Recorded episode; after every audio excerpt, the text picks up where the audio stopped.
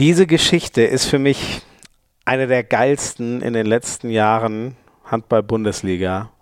Der Mann, der 4 deutsche Meisterschaften am Stück gewonnen hat. 4. Ich finde es immer noch unglaublich. Ich wollte die mir und euch unbedingt mal erzählen lassen. Heute ist es endlich soweit. Marius Steinhauser ist am Start bei Hand aufs Herz. Schön, dass ihr dabei seid beim offiziellen Podcast der stärksten Liga der Welt. Präsentiert wird die heutige Folge wieder mal von der DKB, schon ganz langjähriger Partner und hat einen guten Grund. Ihr könnt ja bald wieder den DKB-Spieler des Monats wählen. Natürlich für den Oktober werden wir mit Marius auch kurz diskutieren, wer da eigentlich auf Rechtsaußen so in Frage käme. Und ich bin übrigens Schmieso oder Florian Schmidt-Sommerfeld. Ich glaube, ich habe mich noch gar nicht vorgestellt. Marius Steinhauser ist diesen Sommer von Flensburg nach Hannover gegangen, hat er sehr cool, finde ich, sehr genau erklärt, warum er diesen Schritt gemacht hat. Warum läuft es eigentlich in Hannover so gut? Riesenumbruch gehabt, so viele Spiele gegangen und gekommen. Warum funktioniert das schon so gut? Wie gewinnen die ganze Zeit? Der Frage gehen wir so ein bisschen auf den Grund. Dann natürlich dieser unglaublichen Geschichte von den 4 Meisterschaften in Serie. Marius lässt uns an allen nochmal so teilhaben, erklärt, was vielleicht unterschiedlich war, wie sie gefeiert haben. Auf diese Geschichte war ich einfach richtig heiß. Er erzählt uns aber auch von den totalen Tiefpunkten. Also der ist ja eh so eine Marke für sich. Der hat nur so 5 Jahre Jugendhandball gespielt. Und zack, dann war er auf einmal bei den Rhein-Neckar-Löwen Profi-Handballer. Krasse Geschichte. Wie hat er das geschafft? Und vor allem, der Traum ist dann fast zerplatzt. Nach nicht mal einem Jahr Profitum reißt ihm das Kreuzband zweimal. Was hat er gemacht in dieser krass schweren Phase? Er hat es einfach angenommen und so Platz klingt, das Beste draus gemacht. Kann er viel besser erklären, als ich es könnte. Wir werden von Jonas Hofmann hören, Fußballnationalspieler, einer seiner besten Kumpels, über die Liebe der beiden zueinander und über die Hassliebe von Marius Steinhauser und Hendrik Pekeler, den der übrigens mal vermöbelt hat. Ja, der kleine Steinhauser, den großen Pekeler. Genauso war es wirklich. Ein total eloquenter, aufgeweckter, einfach ein angenehmer Typ. Viel Spaß mit Marius Steinhauser.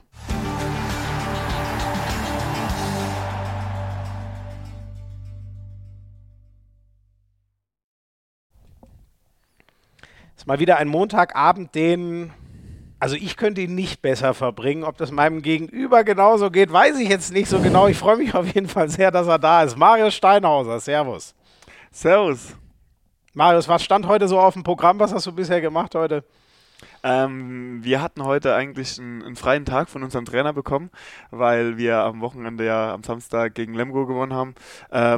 Der wurde dann aber versüßt in unserer App mit doch einer Laufeinheit. Von daher war ich erstmal ein bisschen laufen und sonst natürlich den Tag mit der Familie verbracht. Bei uns zu Hause ist auch viel los gerade. Wir haben vor einem Monat eine kleine Tochter bekommen, unsere zweite Tochter und Hund ist auch hier am Start und deswegen... wird uns nicht langweilig auf jeden Fall.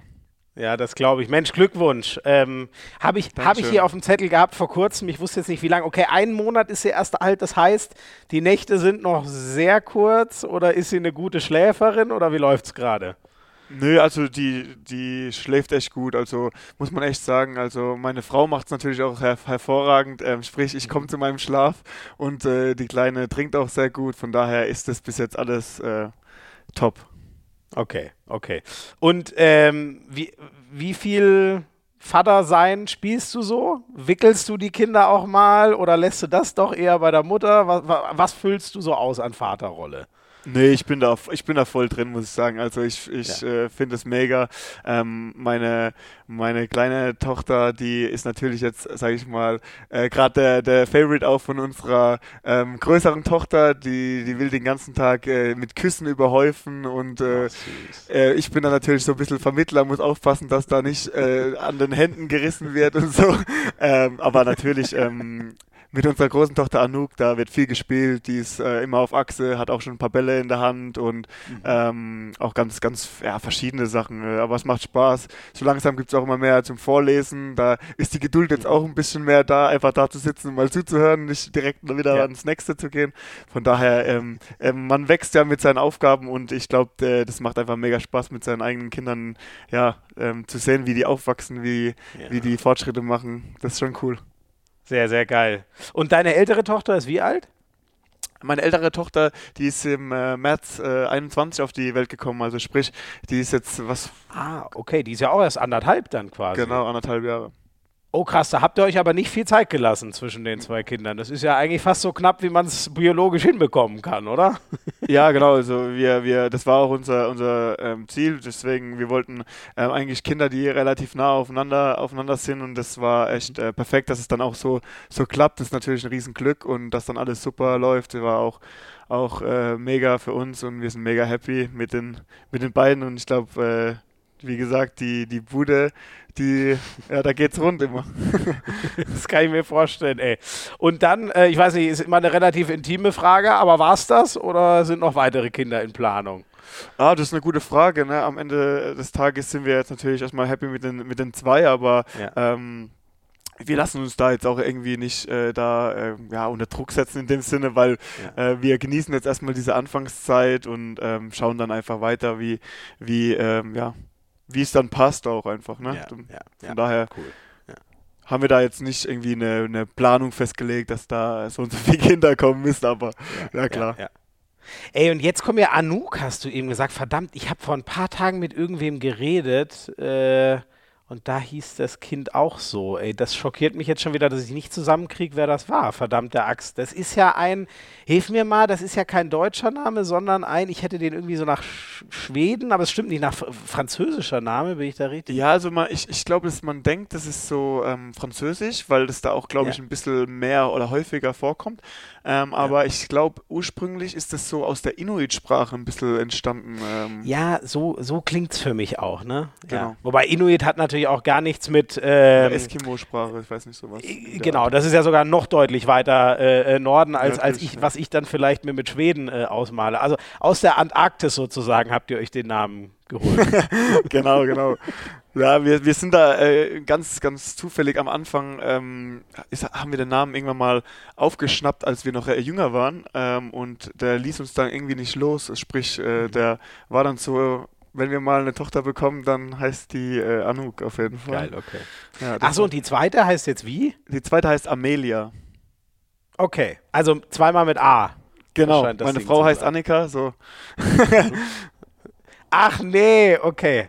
Also genau. AS, alle als Kürzel. So sieht's aus. Einfach für mich, weißt du? Muss hier nicht so viel merken. Okay. Weiß ich. Ist das nicht eher verwirrend, wenn die Namen alle gleich anfangen? Ich glaube, ich hätte da meine Schwierigkeiten mit. Ah nee, ich glaube, das sind eigentlich relativ... Auch nur weil der Anfangsbuchstabe gleich ist, trotzdem sehr unterschiedliche Namen. Anouk ist ja schon ein bisschen so härter von der Aussprache und Amelia ist ein bisschen weicher. So. Ja, das kann man, glaube ich, schon gut unterscheiden. Aber bin mal gespannt, wenn sie älter sind. Wieso? Ja, wenn man dann sie ruft und man durcheinander kommt, weil man nur noch A, weißt du? Ich sag dir, ich habe ja 4 Geschwister und ich sage dir, das passiert Eltern irgendwann extrem häufig. Also mein Vater braucht inzwischen manchmal, ich habe 2 Brüder und er braucht regelmäßig 3 Anläufe, weil er erstmal die anderen beiden Namen sagt, wenn er mich ansprechen will. Das ist geil. Also, passiert. Oh Gott, Marius, lass ein bisschen über das, du hast vorhin noch gesagt, dir wurde der Tag versüßt mit einer Laufeinheit. Jetzt weiß ich witzigerweise, dass du wirklich ganz gerne läufst. Das Thema kommt nachher nochmal, aber... Das war jetzt schon, du hättest schon lieber einen Tag frei gehabt, oder? Das verstehe ich schon richtig. Du freust dich nicht ernsthaft. Das war spaßig gemeint, weil wir natürlich den Tag frei bekommen haben, weil eigentlich hatten wir heute Training gehabt. Und dann wissen wir natürlich auch, die Saison ist lang und so eine Laufeinheit tut natürlich auch gut, sage ich mal, um einfach den Erhalt der Kondition zu fördern. Und ich glaube, unser Athletiktrainer weiß ja schon, was er genau macht. Aber ich glaube, jeder Spieler bei uns in der Mannschaft hätte sich auch gefreut, wenn er jetzt da im Plan nicht eine Einheit gesehen hätte. Aber so ist alles gut. Ja. Ja. Und das war aber wirklich ihr hättet Training gehabt und das war einfach ein Bonus, weil ihr das Spiel gegen Lemgo gewonnen habt. Genau. Okay, so arbeitet Christian Prokop also. Einmal einen Sieg und direkt gibt's einen Tag frei. Nein, so würde ich es nicht sagen, aber ich glaube, du hast ja gesehen, es ging schnell wieder zurück, ne? Wir haben direkt wieder Training bekommen. Ja, aber da würde ich ihm ja auch sagen, was soll das denn jetzt? Also Training versprochen und dann trainingsfrei versprochen und dann doch laufen. Da musst du mal mit ihm sprechen, ne? Vielleicht. Ja, du bist doch der Kapitän. Das stimmt, du müsstest doch als der Kapitän sagen, Christian, so kannst du mit der Mannschaft nicht umgehen. Nein, wie gesagt, ich glaube, er weiß da schon genau, was auch im Zusammenarbeit mit unserem Athletiktrainer, was wir da machen müssen. Und generell ist es ja so, solange man dann auch nicht in der Halle stehen muss, beziehungsweise mal daheim auch Einheiten absolvieren kann oder im Fitnessstudio, ist es auch völlig eine schöne Abwechslung mal. Aber habt ihr dann so Tracker oder wie wird nachvollzogen, ob wirklich jeder diese Laufeinheit gemacht hat? Also erstens mal haben wir so eine App, wo man das schon rein eintragen muss und man muss auch den Lauf mehr oder weniger dem Athletiktrainer zukommen lassen. Also sprich per Foto von deiner Uhr oder App oder weiß der gar nicht. Dass er gucken kann, wie die Belastungswerte oder was genau waren. Sehr gut. Der gläserne Athlet. Schön. So sieht's aus. Marius, ihr habt ja echt einen richtig geilen Saisonstart hingelegt. Ich glaube, bei euch kann man so sagen, also zum einen ein Top-Start mit ganz vielen Siegen, die jetzt nicht selbstverständlich waren, mit nur 2 Niederlagen gegen Kiel und Flensburg, die wahrscheinlich trotzdem wehtun, weil sie zu Hause waren. Aber das Markanteste finde ich ja bei euch, ihr seid ja irgendwie so Adrenalin-Junkies, ne? Also 3 Mal mit einem Tor, jedes Mal hinten raus, dass jeder Nervenflattern kriegt. Findet ihr das geil? Stellt ihr euch selber gern auf die Probe oder wo kommt das her? Das stimmt, da hast du recht. Haben wir jetzt, glaube ich, auch schon mehrfach, immer wenn wir nach dem Spiel mit den Zuschauern sprechen und so, die sagen alle, könnt ihr uns doch einfach mal früher erlösen. Aber ich glaube, uns geht es da genauso. Sprich, wir wollen ja eigentlich auch keine Spiele, die so eng sind und würden die gerne früher entscheiden. Aber ich glaube, das ist auch einfach der aktuellen Situation geschuldet, dass wir noch so viele neue Spieler haben und so einen Umbruch vollzogen haben jetzt auch im Sommer.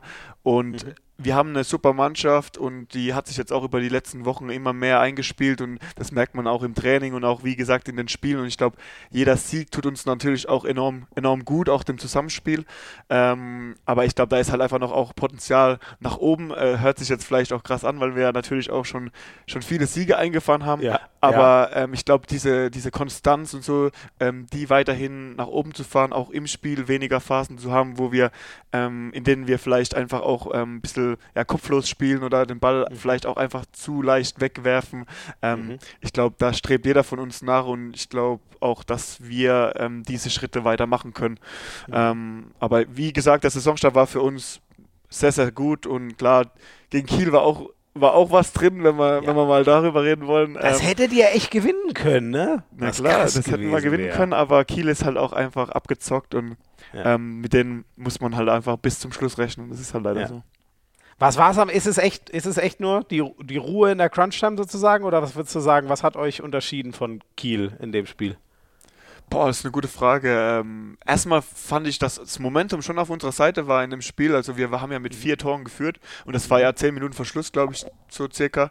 Aber wir haben dann, glaube ich, auch irgendwie vielleicht, ich weiß es nicht, ich habe ja nicht selbst gespielt, aber ich habe so von außen gedacht, man hatte vielleicht auch irgendwie dann, so blöd es klingt, ein bisschen vielleicht auch Angst vor dem Sieg, ich weiß es nicht, aber Kiel ist auch einfach das ist ja gut, so ein typischer Sportreporter-Sprech eigentlich, aber es stimmt scheinbar manchmal wirklich, so Angst vor der eigenen Courage. Ja, ich weiß nicht, vielleicht, wie gesagt, ich kann ja nur sagen, was ich auch selbst gesehen habe. Ich fand, wir waren auch nicht die bessere Mannschaft, aber wir hatten das Momentum, wir haben gut gespielt und am Ende des Tages dann halt in dieser Crunch-Time ist Kiel halt mit Weltklasse-Spielern gespickt, die das Woche für Woche auch in der Champions League abliefern und so ein Dufniak, der haut dann halt am Ende rein, ne? Und wir haben halt dann 1 oder 2 Chancen zu viel liegen lassen in so einer wichtigen Phase. Erstaunlicherweise, wenn man ans Spiel vom Wochenende zurückdenkt, ja gar nicht gegen Niklas Landin, sondern ich glaube, Mirkwa war der euch ein paar Bälle weggenommen hat, die richtig wehgetan haben, ne? So sieht's aus, ja. Der ist dann, glaube ich, eingewechselt worden, hat dann am Ende, glaube ich, in 10 Minuten 5 Paraden, glaube ich. Ja, krass, okay, das ist natürlich, aber das ist dann wahrscheinlich der Kopf, wenn du kurz davor bist gegen den THW, es war mindestens auch ein 7 Meter, sogar wenn ich mich nicht irre. Ne? Kann sein. Ja, der hat dann schon brutal gehalten. Aber so insgesamt, wir wollen uns gar nicht mit dem Negativen so aufhalten, ich meine, ihr habt, also was total für euch spricht, ne? Ihr habt ja jetzt, also in der Handball-Bundesliga gibt es keine Gurken, aber ihr habt ja diese ganzen Teams geschlagen, wo man sagt, gegen die entscheidet sich es wahrscheinlich im Mittelfeld, ne? Ihr habt Lemgo geschlagen, die in den letzten Jahren gut waren. Ihr habt Melsungen geschlagen, die eigentlich mal müssten so langsam. Nicht Leipzig. Nur ins Mittelfeld, sondern noch weiter oben ran. Ihr habt den BHC geschlagen. Was ist denn das, wo soll denn das noch hingehen, wenn du sagst, ihr seid noch gar nicht so richtig eingespielt gewesen? Ja, wie gesagt, also wir haben uns ja auch zum Ziel gesetzt, diese Mannschaften, sage ich mal, unter Druck zu setzen und dann, wenn alles gut läuft, hier solche Spiele zu gewinnen, weil am Ende des Tages, habe ich ja schon gesagt, wir haben eine sehr gute Mannschaft und vor allem auch viele Spieler, die auch über internationale Erfahrung verfügen und auch, aber auch Spieler, die natürlich noch nicht am Ende sind von ihrer Entwicklung. Wenn ich sehe, so ein Branko Vujovic, der hat auch jetzt noch nicht mega viele Jahre auf dem Buckel, aber hat halt auch schon echt mega viel erlebt und auch, wir haben auch eine Mannschaft mit vielen, vielen Talenten, die einfach noch, glaube ich, an solchen Spielern wachsen können und das tagtäglich. Wenn ich da jetzt zum Beispiel denke an Justus Fischer am Kreis, der macht es sehr, sehr gut oder auch Renas Ucins auf halb rechts. Also die haben bis jetzt alle sehr, sehr gute Leistungen gebracht und ich glaube, das gilt es dann einfach zu stabilisieren und deswegen ist es das, was ich meine. Wir sind nicht am Ende unserer Entwicklung, weil wir einfach auch noch erstmal bei dem Spielermaterial viel Potenzial haben und dann natürlich auch noch im Zusammenspiel, weil halt einfach noch diese Zeit vom Saisonstart bis jetzt nicht lange war. Und ich glaube, wir verstehen uns immer besser, auch die Teamchemie passt, alle sind cool miteinander und es ist so auch ein Spirit in der Mannschaft, den man einfach merkt, dass jeder Bock hat, Erfolg zu haben und sich weiterzuentwickeln und ich glaube, das kann nicht, also besser kann es nicht sein, also muss man schon sagen. Von daher glaube ich, da ist noch viel, viel Luft nach oben, auch wenn wir jetzt natürlich schon einige Spiele gewonnen haben. Ja, sag mal, was könnte das am Ende in Tabellenplatz heißen? Ich muss aufpassen. Ich glaube, wenn Christian die Folge hört, dann sagt er Steinhauser.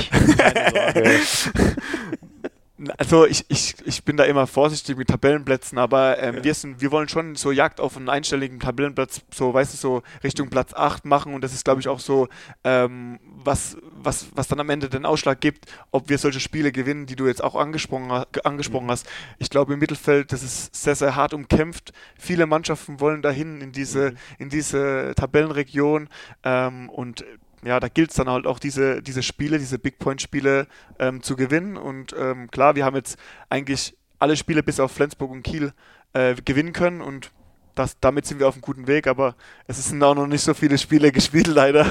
Ja. Deswegen einfach weiter hart arbeiten. Und deswegen macht es mich auch so optimistisch, dass da noch echt viel Luft auch nach oben ist. Ja.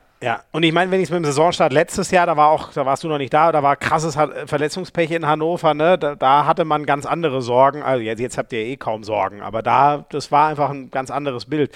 Du hast vorhin schon gesagt, ab und an mal vielleicht so ein bisschen kopflos, werden zu viele Bälle weggeworfen. Wer ist das, wer zu viele Bälle wegwirft? Ich habe die Zahlen hier vor mir, also du kannst es offen sagen, sonst sag ich's. Boah, das ist gut, da würde ich jetzt gar keinen rauspieken. Ich meine einfach nur, das was ich da meine, ist auch manchmal so Erfahrungswerte wie Tempo forcieren, weißt du, so Kleinigkeiten, die halt in so engen Spielsituationen dann entscheiden, ob du, keine Ahnung, dann auf den Stürmer voll gehst oder ob du den Ball nach außen ablegst oder das ist diese Ruhe, glaube ich, und das meine ich auch manchmal mit Ball wegwerfen. Das muss nicht mal, dass der Ball jetzt auf die Tribüne fliegt, sondern auch einfach vielleicht eine unclevere Situation, aber ich glaube, das ist bei jeder Mannschaft so, da wünscht man sich manchmal diese Ruhe, aber ich glaube, wir haben auch mit Marian Michalczik und Eddie auch im Rückraum Leute, die echt die Ruhe reinbringen. Ich glaube, Marian hat da auch echt ein sehr gutes Gespür für Spielsteuerung und unser Kader ist breit und ich glaube, das ist schon auch ein Plus für uns. Mhm. Der ist nämlich der mit den meisten technischen Fehlern, Marian Michalczik. Siehst du? Sag ich mal, derjenige, der natürlich auch viele Entscheidungen trifft, der wird auch viele Fehler machen. So ist es. Gibt auch mit Abstand die meisten Vorlagen. Nein, ich saß kurz, war der letzte Spieltag, da war ich nochmal in Berlin, hab da mit ihm gequatscht und der war so krass heiß auf Hannover. Das war, der hatte so Bock, es wieder zu beweisen. Das hat mich echt sehr, sehr positiv gestimmt, sage ich mal, weil ich den in Minden schon so überragend fand und Berlin hat ja leider irgendwie nie so ganz gepasst. Wie nimmst du den wahr? Könnte der wieder sich in den Nationalmannschaftskader zurückspielen, wo er schon mal war? Boah, ich glaube auf jeden Fall. Also ich bin auch sehr, sehr überzeugt von ihm. Ich finde, er hat, wie ich schon gerade gesagt habe, einfach auch im Zusammenspiel mit Kreisläufer echt ein riesen Feingefühl. Also sprich, wann stecke ich den Ball zwischen die Beine oder wie agiere ich mit meinen Rückraumspielern. Ich finde, da ist er in der Spielsteuerung echt richtig gut. Wir haben jetzt letzt gegen Lemgo ein bisschen gescherzt, dass er läuferisch natürlich, da ist er ein Gegenstoß nach vorne geflitzt, wollte ich schon sagen, aber es war getrabt. Da machen wir manchmal unsere Scherze, aber ganz ehrlich, ich glaube, wenn er so weiter arbeitet und auch weiter so, ja, das Heft in der Hand hat und diese Entscheidungen trifft mit dieser Qualität, dann müssen natürlich andere entscheiden, ob sie ihn einladen, aber da ist er für mich schon einer, der da dabei sein kann. Also für meine Ansicht. Ja. Ich meine, ist ja auch nicht die Kernkompetenz von so einem Halblinken oder Rückraummitte, der dann noch Mittelblock deckt, dass der sonderlich schnell im Tempo-Gegenstoß ist, ne? Ja, genau. Das wird er wahrscheinlich auch sagen, wenn du ihn fragst. Okay, aber er weiß, dass er langsam ist. So, das weiß ich nicht. Also er hält sich für schneller, als er wirklich ist. Muss ihn mal fragen, das würde mich auch mal interessieren. Das wäre eine angebrachte Frage. Das schreibe ich ihm jetzt out of the blue. Marian, bist du eigentlich langsam? Fragezeichen. Frag mal, oder bei Kinexon kannst du mal die Kinexon-Werte anfordern. Oh ja, was sein Top-Sprint war bisher in der Saison. Naja, das macht ein bisschen mehr Spaß, sich bis bei den Außen anzugucken. Insgesamt, einen würde ich noch gern von dir hören. Wie nervig ist eigentlich dieser Maximilian Gerbel für dich? Wie nervig? Ja. Ja, also für mich ist er gar nicht nervig, weil er macht das wirklich sehr, sehr gut. Also sprich, der ist echt ein sehr, sehr guter Rechtsaußen und die 7 Meter macht er sehr, sehr gut. Also für uns. Aber du weißt, was ich meine. Ich weiß 100%, was du meinst und na klar gebe ich dir recht. Für mich ist der Saisonstart alles andere als sehr, sehr gut verlaufen. Mit der Verletzung in der Vorbereitung, mit dem Muskelfaserriss habe ich mich natürlich auch selber ein bisschen rausgekegelt. Das ist natürlich unglücklich passiert in einem Vorbereitungsspiel, aber das war natürlich für meinen Start in Hannover nicht optimal. Natürlich mit den Zielen, die ich mir auch gesetzt habe, oder was ich auch von mir selbst erwarte, war das natürlich nicht das Optimale. Dennoch, ich weiß, was ich kann und ich weiß auch, dass ich Geduld habe und auch für meine Chancen warten kann. Das habe ich, glaube ich, die letzten 10 Jahre unter Beweis gestellt. Dennoch, ja, die Saison ist lang und ich glaube, wir können es auch aktuell einfach gut aufteilen. Ich glaube, damit ist es jetzt auch in den letzten Spielen echt gut gefahren. Ein Spiel er, ein Spiel ich und immer hat die Leistung eigentlich gestimmt und ich glaube, bis jetzt lief das sehr, sehr gut. Aber klar bin ich mit dem Anspruch nach Hannover gekommen, Nummer 1 zu sein und Nummer 1 zu werden und das verfolge ich natürlich weiterhin. Ja, also das meinte ich ein bisschen scherzhaft, ne, weil der halt so gut abgeliefert hat. Ich weiß nicht, absolut. War das gegen Hamburg? Ich weiß es gar nicht mehr. Irgendein Spieler macht da 10 von 11. Das ist schon krass. Kiel, ne? Da glaube ich, auch sehr, sehr gut. Und ich glaube, am Anfang gegen Leipzig hat er auch sehr, sehr gute, also bis jetzt hat er sehr, sehr gut gespielt. Also er hat die Chance 100% genutzt und das ist auf jeden Fall sehr, sehr lobenswert, muss man sagen. Also er spielt sehr, sehr gut. Aber ich meine, du bist jetzt so viele Jahre in der Liga, da werden wir nachher auch noch drüber reden. Du hast 4 Meisterschaften gewonnen, du ruhst da ja schon in dir, oder? Du weißt ja, dass es solche Phasen gibt und du weißt es wahrscheinlich auch besser als ein 21-Jähriger, nehme ich mal an, oder? Da kommt man schon mit der Zeit besser mit klar. Ja, auf jeden Fall, wie gesagt, und am Ende des Tages weiß man natürlich auch, was man kann und man muss einfach da ruhig bleiben und einfach weiter auf seine eigenen Stärken sich fokussieren, beziehungsweise ich glaube einfach auch, man braucht einfach auch eine gute Mannschaft, das meine ich jetzt auch auf jeder Position, um Erfolg zu haben, und wenn wir in Hannover Erfolg haben wollen, dann wird es immer Phasen geben, wo ein Spieler verletzt ist und der andere mehr spielen wird, und ich habe das über die Jahre gelernt, zum Beispiel jetzt auch bei den Rhein-Neckar-Löwen mit Patrick Groetzki oder in Flensburg mit Lasse Svan, das waren alles Weltklasse-Spieler. Am Ende des Tages brauchst du aber halt auch einfach einen sehr, sehr guten zweiten Mann, beziehungsweise ein sehr, sehr gutes Gespann bei so Top-Mannschaften, um die Saison zu überstehen, weil wenn der andere mal nicht funktioniert und dann aber der andere Top-Leistung abliefert, dann ist es für die Mannschaft einfach ein Segen, und ich glaube, so wünscht man sich das auch als Trainer, wenn man da einfach auch die Qual der Wahl hat. Das ist, glaube ich, auch so eine Phrase. Ja. Aber das ist eine genehmigte. Und ich glaube, die hat der Christian aktuell, weißt du, er hat die Qual der Wahl, weil einfach beide gut spielen und Deswegen bin ich da auch völlig entspannt und freue mich natürlich auch für Max und auch für mich und für Hannover, dass wir so gut in die Saison gestartet sind. Ja, ja. Also ich sehe schon, ihr seid ein Gespann, was ganz gut gönnen kann, sage ich jetzt mal. Ja, so. Ich finde, das muss man auch. Am Ende des Tages sind wir alle Handballer und wenn jemand eine sehr gute Leistung bringt, da bin ich der Letzte, wo sagt, oh mein Gott, weißt du. Das also wirklich... Wir spielen hier für den Erfolg und für eine Mannschaft und am Ende des Tages ist es ein Mannschaftssport und da geht's nicht darum, sage ich mal jetzt, in dem Sinne, wer macht jetzt gerade die Tore, sondern kriegen wir das alles umgesetzt, was der Trainer von uns erwartet und wenn ja, sollen das die richten, die auf dem Spielfeld sind und ihre Topleistung abliefern. Ja, ja. Ist ja bald wieder Zeit, den DKB-Spieler des Monats zu wählen. Also ab 31.10. dann logischerweise, wenn der Monat zu Ende ist, könnt ihr wählen. Wüsstest du, wer würdest du schätzen? Geht ja darum, wer den besten HPI-Wert hat.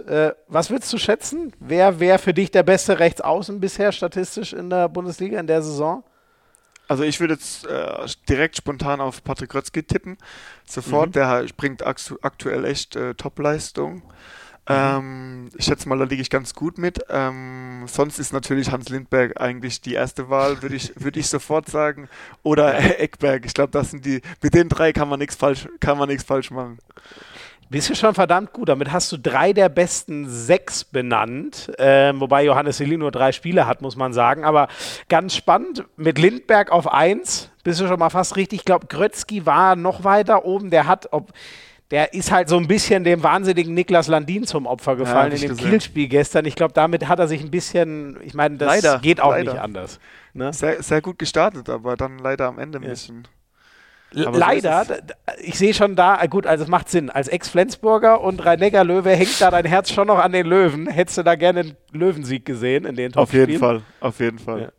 Ja. Ja. Also das, glaube ich, wäre auch für die Liga cool gewesen, wenn da die Löwen weiter oben gedroht hätten. Deswegen wäre das schon cool gewesen, auf jeden Fall. Aber ich beäuge das immer gerne, was da in Mannheim los ist und freut mich zu sehen, dass die wirklich so gut in die Saison gekommen sind. Also wirklich, spielen sehr, sehr guten Handball und machen das echt top. Also so gut wie Erlangen und ihr gestartet seid, fällt es ja fast schwer, nicht euch als die 2 Top-Überraschungen zu sehen. Ich muss ja aber ehrlich sagen, nach der letzten Saison, für mich sind es irgendwie trotzdem die Löwen. Also nicht, dass die... Oder haben ja immer noch einen guten Kader, aber dass das so schnell nach Platz 11 oder was es letztes Jahr war, was ja für alle eine Katastrophe war, haben mir dort auch alle so gesagt, das ist schon krass, was die für einen Sprung gemacht haben, oder? Also es macht wieder Spaß, die Löwen zu gucken. Das war ehrlich gesagt nicht immer so in den letzten 12 Monaten. Ja, auf jeden Fall. Also das muss man schon sagen, was für eine krasse Entwicklung die Jungs jetzt da mit dem neuen Trainer, mit Sebastian Hinze genommen haben. Auch hat man eigentlich schon in der Vorbereitung, ich habe das auch verfolgt, ein bisschen absehen können. Aber dass es sich dann auf die Saison überträgt, ist ja dann immer nochmal eine andere Geschichte. Aber die konnten das echt also von Anfang an durchziehen und muss schon sagen, auch die Spieler, die geholt wurden, dieser Jaganjac macht das sehr, sehr, sehr, sehr gut. Also Ole Schäffert finde ich sehr, sehr sensationelle Verpflichtung. Im Mittelblock vor allem, ne? Genau. Unglaublich, was der denen da gibt an Variabilität, Beweglichkeit. Ja, ist geil zu sehen. Und ist das jetzt nur bei den Löwen oder schon, weil es dein langjähriges Ex-Team ist oder verfolgst du allgemein? Guckst du die ganze Zeit Handball, wenn jetzt gerade mal zum Beispiel ihr habt ja Samstagabend gespielt, ne? Wenn ich mich nicht irre, wenn du dann Sonntag frei hast, guckst du dann Handball oder war das jetzt nur ausnahmsweise, dass du die Löwen so gerne guckst? Also ich gucke schon Spiele oder ausgewählte Spiele, aber wenn dann auch ausgewählte von Mannschaften oder vielleicht auch Spielen, die mich interessieren.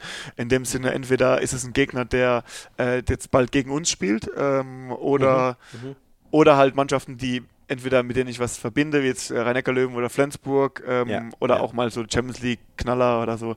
Aber jetzt ständig Handball läuft jetzt nicht. Ich gucke auch noch viele Spiele vom BVB, weil ich großer BVB-Fan bin. Okay. Ja. Von daher ist es, ich gucke schon viel Sport, aber alle Spiele schaffe ich dann doch nicht. Aber klar, natürlich hier Löwen, da hängt mein Herz immer noch dran. Ich komme von der Region.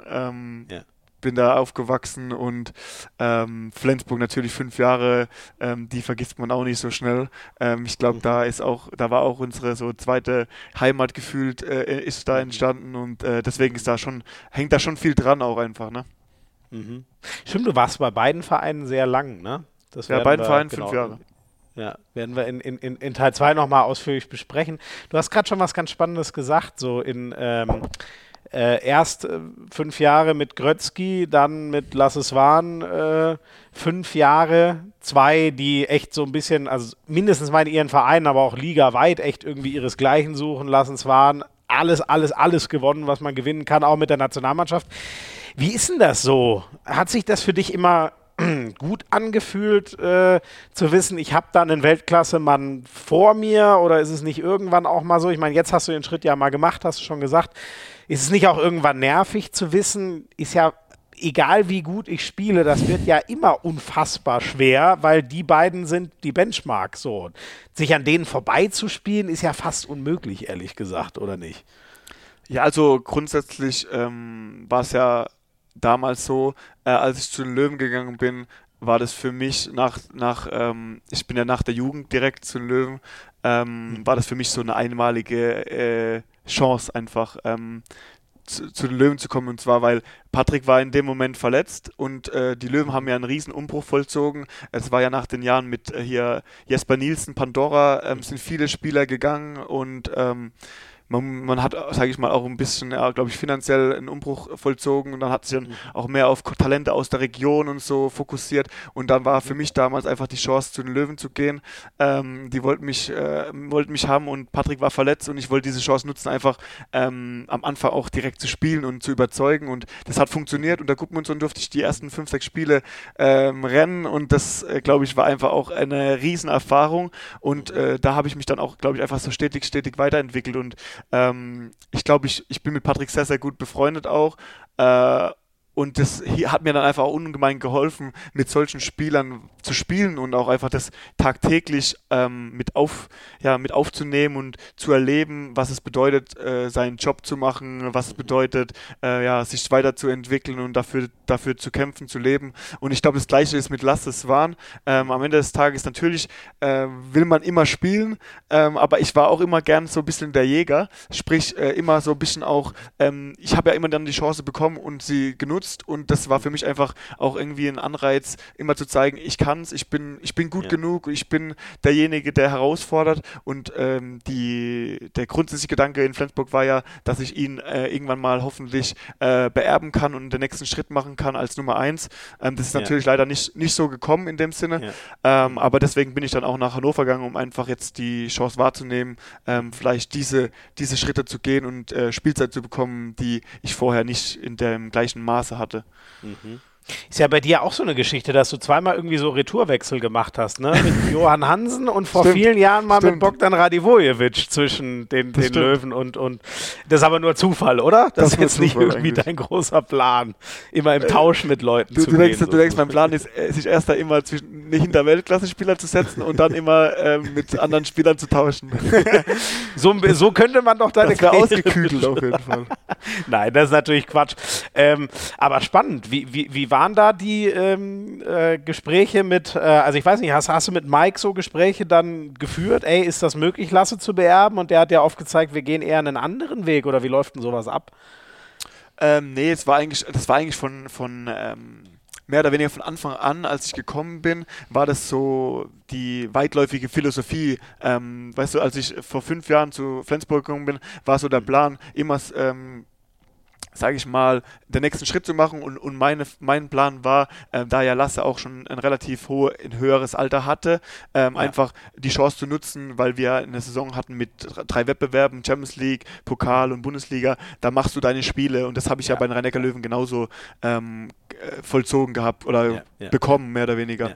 Und so war der Plan einfach, die immer den nächsten Schritt zu gehen, und das lief ja auch einfach sehr gut für mich. Jedes Jahr habe ich immer mehr und mehr Spielanteile bekommen, habe meine Chancen genutzt, und für mich war das natürlich so, ich habe gehofft, dass ich dann irgendwann den nächsten Schritt machen kann.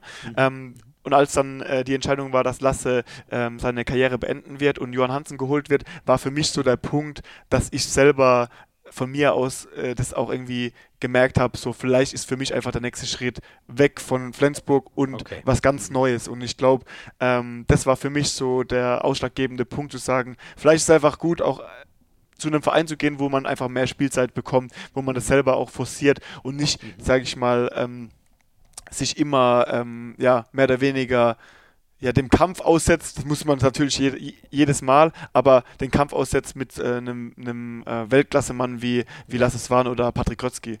Nicht, dass ich jetzt, sage ich mal, geflüchtet bin vor Johann Hansen, das würde ich niemals sagen, aber es ging ja darum, einfach selber Spielanteile zu bekommen bei einem Verein, der jetzt nicht in der Champions League spielt oder bei einem... Wobei man ja schon sagen muss, also korrigiere mich, wenn ich das falsch in Erinnerung habe, aber du hast ja schon deutlich mehr gespielt in Flensburg und höhere Anteile gehabt hinter Lasse Svan dann als hinter Groetzki in Mannheim, oder? Also da warst du schon deutlich näher dran, ne? Mal eine Eins sein zu können, oder? Das war schon auf jeden Fall, ja, genau. Ja. Jetzt dein... Was war da der Antrieb genau für Hannover? Also ich schätze mal, auf dem Niveau, von dem du kommst, über diese spezielle Meisterschaftsgeschichte reden wir dann gleich noch. Du wirst ja einige Optionen gehabt haben, nehme ich jetzt einfach mal an, ne? Weil du es über Jahre auf dem Niveau bewiesen hast. Warum ist die Wahl auf Hannover gefallen? Die Wahl ist auf Hannover gefallen, weil ich einfach auch das Gefühl hatte, als ich diesen Schritt für mich entschieden hatte, dass ich einfach vielleicht was Neues brauche, eine neue Herausforderung, einfach auch eine Herausforderung mit mehr Verantwortung, mit einer ganz anderen Rolle, wie ich jetzt schon gesagt habe. Das ist ja, bei so einem Top-Verein hast du halt einfach meistens auch zwei sehr gute Rechtsaußen oder zwei sehr... Oder mehr oder weniger vielleicht auch eine ganz andere Rolle. Sprich, da war für mich einfach der Gedanke, zu einem Verein zu gehen, wo man einfach mehr Verantwortung bekommen kann, wo man spielt, wo man seine Leistung zeigen kann. Und ich habe das auch immer in Flensburg gemerkt, wenn man dann mal gespielt hat, weil entweder Lasse verletzt war und es über einen längeren Zeitraum ging, dann hat man so dieses Gefühl bekommen, so, ey, ich muss das immer bekommen, dieses Gefühl, ich muss immer spielen, ich muss, das forcieren, ich muss, glaube ich, einfach aus dieser Rolle ausschlüpfen, und ich glaube, das war so dieses Kribbeln, was einfach in einem drin ist, dass man endlich, ausbricht aus diesem Gefühl und den nächsten Schritt macht und endlich diese Spielzeit bekommt, die man sich eigentlich über Jahre erhofft hat, so.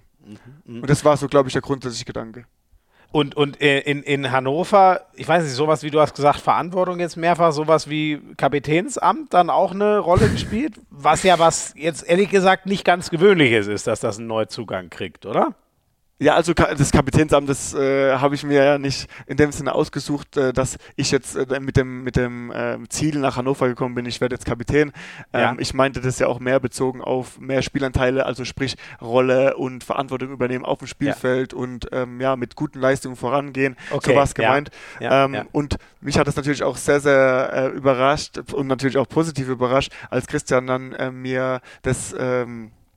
gesagt hat in einem Vier-Augen-Gespräch, dass er mich als Kapitän ernennt. Ach okay, aber das war jetzt noch gar kein Thema. Ich hätte mir jetzt vorstellen können, es war vielleicht auch schon Thema bei Vertragsgesprächen oder so. Aber das war gar nicht klar. Also, das kam wirklich Hannover war für mich eigentlich die erste Wahl, weil ich mit Christian sehr, sehr gute Gespräche und mit Sven-Sören Christoffersen auch sehr, sehr gute Gespräche geführt habe und ich einfach auch Bock hatte auf dieses Projekt, über das wir vorhin gesprochen haben, mit vielen, vielen neuen Spielern, und man hat das Gefühl, wenn da so ein Umbruch kommt, dass man einfach auch mitwirken kann an sowas, also dass man Teil davon sein kann, wenn so eine Dynamik entsteht, und ich glaube, diese Dynamik habe ich auch damals bei den Rhein-Neckar-Löwen erlebt, als ich 2012 gekommen bin, als ich vorhin von diesem Umbruch erzählt habe, da war das ähnlich und ich glaube, das dann auch immer eine Basis werden für eine geile Mannschaft, und das war so der Gedanke mit dem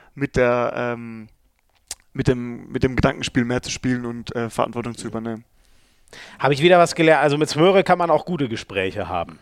Warum hast du sonst keine guten Gespräche? Ja, immer überragende. Nein, ich rufe den immer so gerne an. Das war nur wieder einer meiner schlechten Scherze, ehrlich gesagt. Ja, super. Marius, was würdest du sagen, hast du dir so abgeschaut in so vielen Jahren hinter Groetzki, der auf deutschem Niveau top ist, und Lasse Svan, der fast unerreicht ist in dem, was er an Titeln gewonnen hat, auf Weltniveau? Boah, Ich glaube, das würde ich nicht mal in diese Folge fassen können, wie viel, was das alles ist. Okay. Also ich glaube, erstens mal sind die beiden, also ich glaube, brutal konstant. Und das ist, glaube ich, so auch das, was dann den Unterschied macht zu vielen anderen. Erstmal haben sie brutale Wurfvarianten, brutales Spielverständnis und das ist ja dann, was auch den einzelnen Spieler besonders macht. Aber ich glaube, das ist auch nicht das, was sich jeder Spieler abguckt. Also klar kann man sich einen Wurf abgucken, aber es geht vielmehr auch um Dinge neben dem Spielfeld oder auch wie trainingseifrig sind Spieler oder wie behält jemand auch die mentale Stärke oder die innere Ruhe bei verschiedenen Situationen, wie löst er verschiedene Situationen, auch Abwehr ist ein großer Punkt, aber Lasse Svan auch einer der besten seiner Zunft, muss man schon sagen, wie viele Stürmerfouls und so er gezogen hat, ist schon Wahnsinn. Und solche Dinge, es sind wirklich Kleinigkeiten und es ist ja auch nicht so, dass man im Training ist und sagt, so, heute schaue ich mir das ab, sondern das ist ja einfach ein Riesenprozess, der sich ja auch über Gespräche, verschiedene Gespräche mit demjenigen oder auch einfach ja Zuschauen bei Spielen zeigt. Und man merkt dann einfach, okay, jetzt habe ich vielleicht auch was angenommen. In manchen Situationen stolpert man selber über die Situation und denkt so, okay, krass, jetzt habe ich mich vielleicht in diesem Punkt weiterentwickelt, habe da vielleicht mal ein bisschen mehr die Ruhe behalten, nicht einen voreiligen Schuss genommen oder so. Mhm. Und ich glaube, da äußert sich das am meisten in so Attributen, die Erfahrung ausmacht. Und das haben die beiden ja von oben bis unten. Und deswegen... Ja. Sind das wirklich Spitzensportler auf ihrer Position, muss man schon sagen. Waren ja schönerweise auch beide schon mal hier. Damit wir es nicht ausufern lassen, verweise ich mal vor allem auf die Folge mit, also wer so wissen will, wie der tickt, Lasse Svan, der arbeitet ja auch so viel, krass viel im mentalen Bereich und ist da Coach und so, ne? Ich fand das total beeindruckend, was mir total hängen geblieben ist, wenn du mal was gemacht hast und es hat nicht funktioniert, dann machst du nicht wieder. Dann musst du was anderes machen. Das war so, weißt du, so ganz, also ganz natürlich, aber habe ich mir noch nie so Gedanken drüber gemacht. Wie viele Leute, und das ist ja eigentlich so die Definition von Idiotie, machen was zweimal und erwarten, dass es beim zweiten Mal besser ausgeht. Zweimal den gleichen Fehler. So, genau. Das fand ich echt sehr spannend. Marius, noch ganz kurz zum Thema Pokal. Das war ja unter der Woche jetzt gerade. Ihr habt es gegen Stuttgart ziemlich souverän gepackt, vor allem, weil ihr eine überragende Abwehr hattet. Und jetzt habt ihr dann auch noch einen Zweitligisten zugelost bekommen fürs Achtelfinale. Das heißt, das ihr steht ja schon quasi so kurz vom Rewe Final Four. Ne? Das denkt ja jeder. Ja, natürlich. Na, man muss ja wirklich auch sagen, also ich glaube, in Dessau zu spielen ist jetzt auch nicht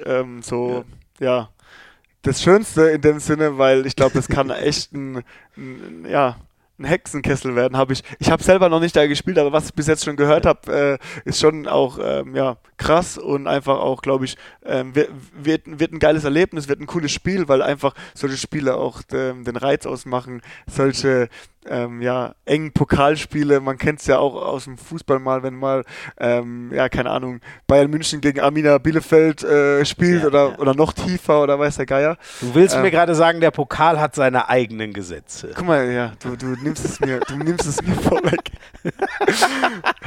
Aber wir wollen diese Gesetze außer Kraft setzen. Ihr wollt, dass es auch aussieht wie Bundesligist gegen Zweitligist. Nein, ja, klar. Ich verstehe natürlich voll, was du sagst. Das war natürlich auch nur, ich wollte dich ein bisschen locken mit, ihr seid. Ich weiß, und das ist ja auch völlig normal. Ich glaube, das ist ja auch, was jeder denkt. Ne? Jeder will dann am Ende des Tages, okay, guck mal hier, die Hannoveraner, die sind gegen Dessau gestolpert, aber da gilt es halt einfach auch, seine Aufgabe zu machen. Und ich glaube, das ist, was ich auch vorhin gesagt habe, mit Entwicklung, wenn man dann so ein Spiel einfach auch zieht am Ende. Man muss es natürlich einfach gewinnen und am Ende fragt dann keiner mehr, wie das Spiel war, aber natürlich wollen wir das auf unsere gute Art und Weise machen. Ja. Marius, ich weiß gar nicht, ich behaupte das jetzt einfach mal. Vielleicht gibt es auch wen, dann schreibt es mir gerne auf Instagram. Ich behaupte jetzt einfach mal, ich weiß zumindest von keinem, der 4-mal deutscher Meister ist, aber 0 Pokalsiege hat. Da hast du ja echt einen sehr speziellen Stat. Man hat irgendwie das Gefühl, wenn einer 4-mal Meister wird, dann wird der ja auch irgendwann mal den Pokal gewonnen haben. Wie sehr fehlt dir der in deiner Vitrine? Boah, das ist eine gute Frage. Das Lustige ist ja, ich war schon ein paar Mal im Final Four mit den Löwen. Also die Löwen haben ja auch so einen Fluch damals oder mehr oder weniger über Jahre gehabt. Ich glaube, die waren, bevor sie gewonnen haben, 10-mal im Final Four. 10-mal im Final Four und einfach dieses scheiß Ding nicht gewonnen. Ich glaube, ich war gefühlt 4-mal dabei. Ich weiß jetzt nicht, wie viele genau es waren, es war 3 oder 4-mal. Und ich glaube, davon sind wir 2 oder 3-mal gegen Flensburg im Halbfinale ausgeschieden. Was heißt, fehlt mir? Am Ende des Tages sind es einfach alles, was ich jetzt bisher auch erlebt habe, geile Erlebnisse, geile Momente, geile Titel mit Mannschaften, für die es einfach gepasst hat, auch über die Jahre, was für Erfolge wir da gefeiert haben. Und ich glaube, klar will man Titel sammeln, und wenn man mal da im Final Four war, will man natürlich auch sowas mitnehmen. Aber ich nehme das, was ich bekommen kann und kriegen kann. Und hast ja auch schon eine Menge mitgenommen, muss man sagen. Am Ende des Tages hat es halt einfach noch nicht gereicht, weil wir auch noch nicht im Finale standen. Also ich war noch nicht im Finale mit dem Final Four. Und zu der Zeit war ich, glaube ich, in den Spielen auch immer meistens hinter der Bank. Es waren noch die Zeiten, wo es noch keine 16 Spieler auf dem Bogen gab. Da war ich auch immer noch hinter der Bank. Ja, genau. Mhm. Ja. Mhm. Also man will auch vielleicht seinen Teil dazu beitragen, um dann mal vielleicht so einen Titel mal mehr zu holen, weißt du? Ja. Wie ist denn das mit ich weiß noch, Hannover, da gab es ja diese geilen Jahre, da, ich glaube, es war die letzte Morten-Olsen-Saison, da waren die ja im Final Four dabei, im Finale sogar, wenn ich mich nicht irre. Ich glaube, Halbfinale gegen Wetzlar gewonnen und dann das Finale verloren. Bin mir jetzt nicht mehr ganz sicher, aber ich glaube, die waren ja schon mal da. Findest du, Hannover ist so ein Verein, der wäre ready, oder wäre das eine pure Sensation, wenn ihr den Pokal gewinnt? Ich glaube, da sind wir wieder beim Thema. Am Ende des Tages, wenn du es da hinschaffst, ins Final Four kann alles passieren. Und so ist es ja auch in Köln zum Beispiel, also jetzt ist es ja auch in Köln, aber bei der Champions League, wenn du eine Mannschaft hast, die es ins Final Four in Champions League schafft, kann die den Titel holen. So war es mit Skopje, mit Kiel. Es gewinnt eigentlich immer der Underdog. Ja, gefühlt ist es so, klar. Ich glaube, beim Final Four im DHB-Pokal ist es noch nicht so oft gewesen, dass es der Underdog war. Jetzt war Lemgo, glaube ich, mal dran. Genau. War der Underdog. Aber klar, also ich glaube, wenn wir unseren Weg machen dahin, ist alles möglich. Und ich glaube, Hannover war selber schon ein paar Mal jetzt auch in den letzten Jahren öfters Gast da. Also ich weiß nicht, wie viele Teilnahmen es sind, aber es sind schon ein paar. Oh, wirklich, sind es sogar mehrere? Ich glaube, ich habe nämlich jetzt letztens auch mit Ilya Brozovic darüber geredet, und ich glaube, er hat mir auch gesagt, er war schon paar Mal beim Final Four. Oh, paar Mal sogar. Okay, dann bin ich ein bisschen... mir ist dieses eine in Erinnerung geblieben, da bin ich mir auch relativ sicher, dass sie im Finale waren, aber ich hätte es gar nicht mehr auf der Pfanne gehabt, ob sie Hättest schon mehrfach... Hättest du jetzt zweimal gesagt? Ich erinnere mich ehrlich gesagt nur an das eine Mal gerade. Ich weiß nicht, ob mir die anderen dann irgendwie durchgegangen sind, aber sonst waren es ja doch oft die üblichen Verdächtigen. Ich glaube, es sind vielleicht 2 oder 3 Mal, dass die da waren. Okay.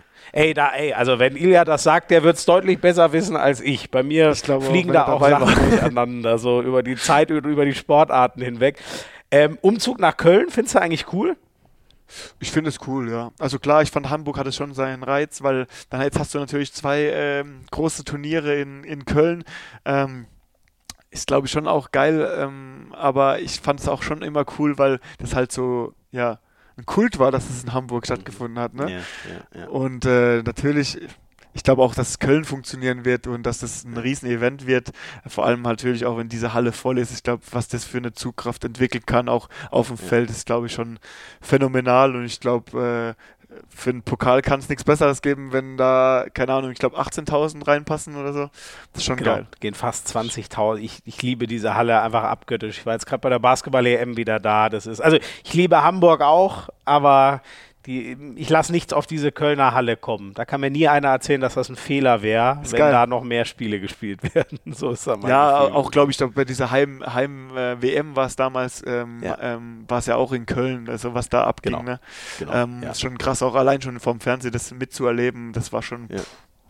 Schon crazy. Das ist einfach, die Rheinländer sind dann auch noch richtig schön emotional, das macht auch unfassbar Spaß. Also ich bin da jedes Mal wieder mega gerne.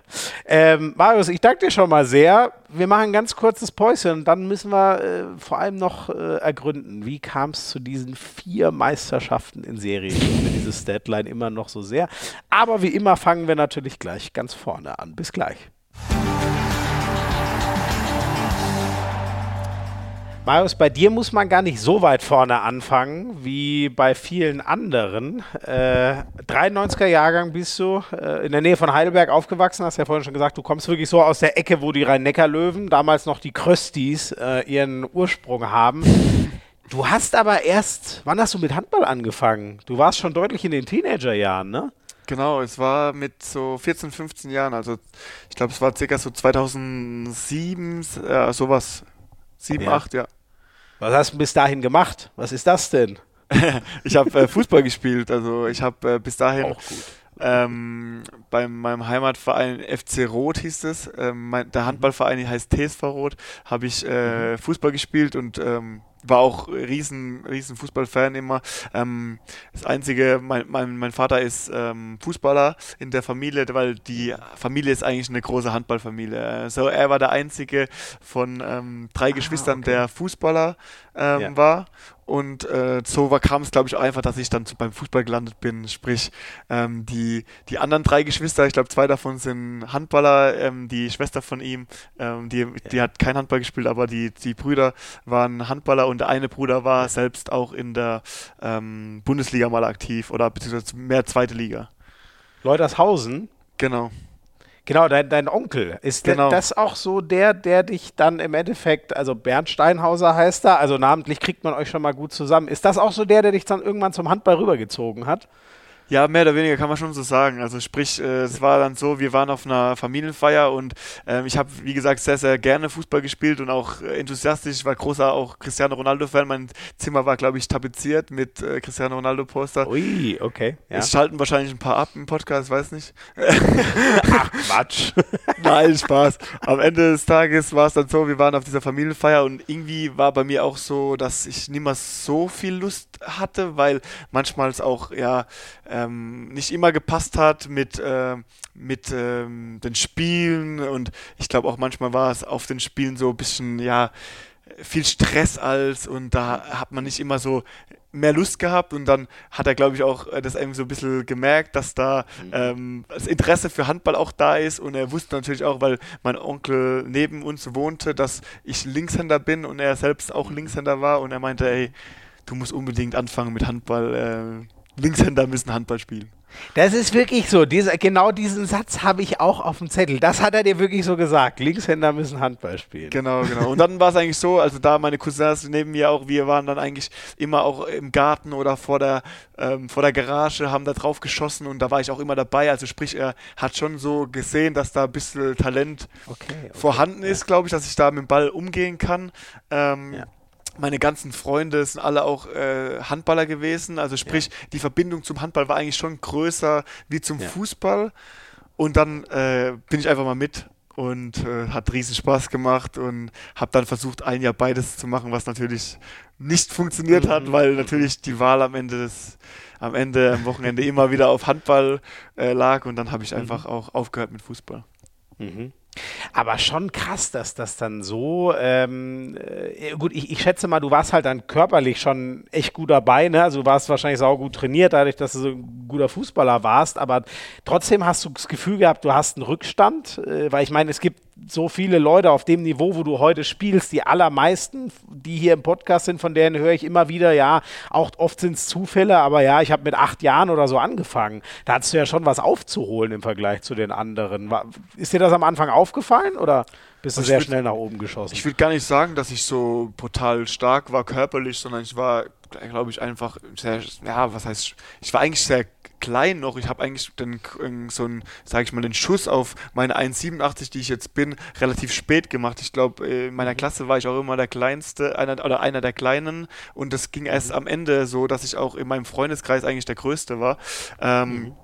Ich glaube, da war ich eigentlich einfach so ein bisschen auch ein Spätstarter, was vielleicht auch für mich eigentlich ein Glück war.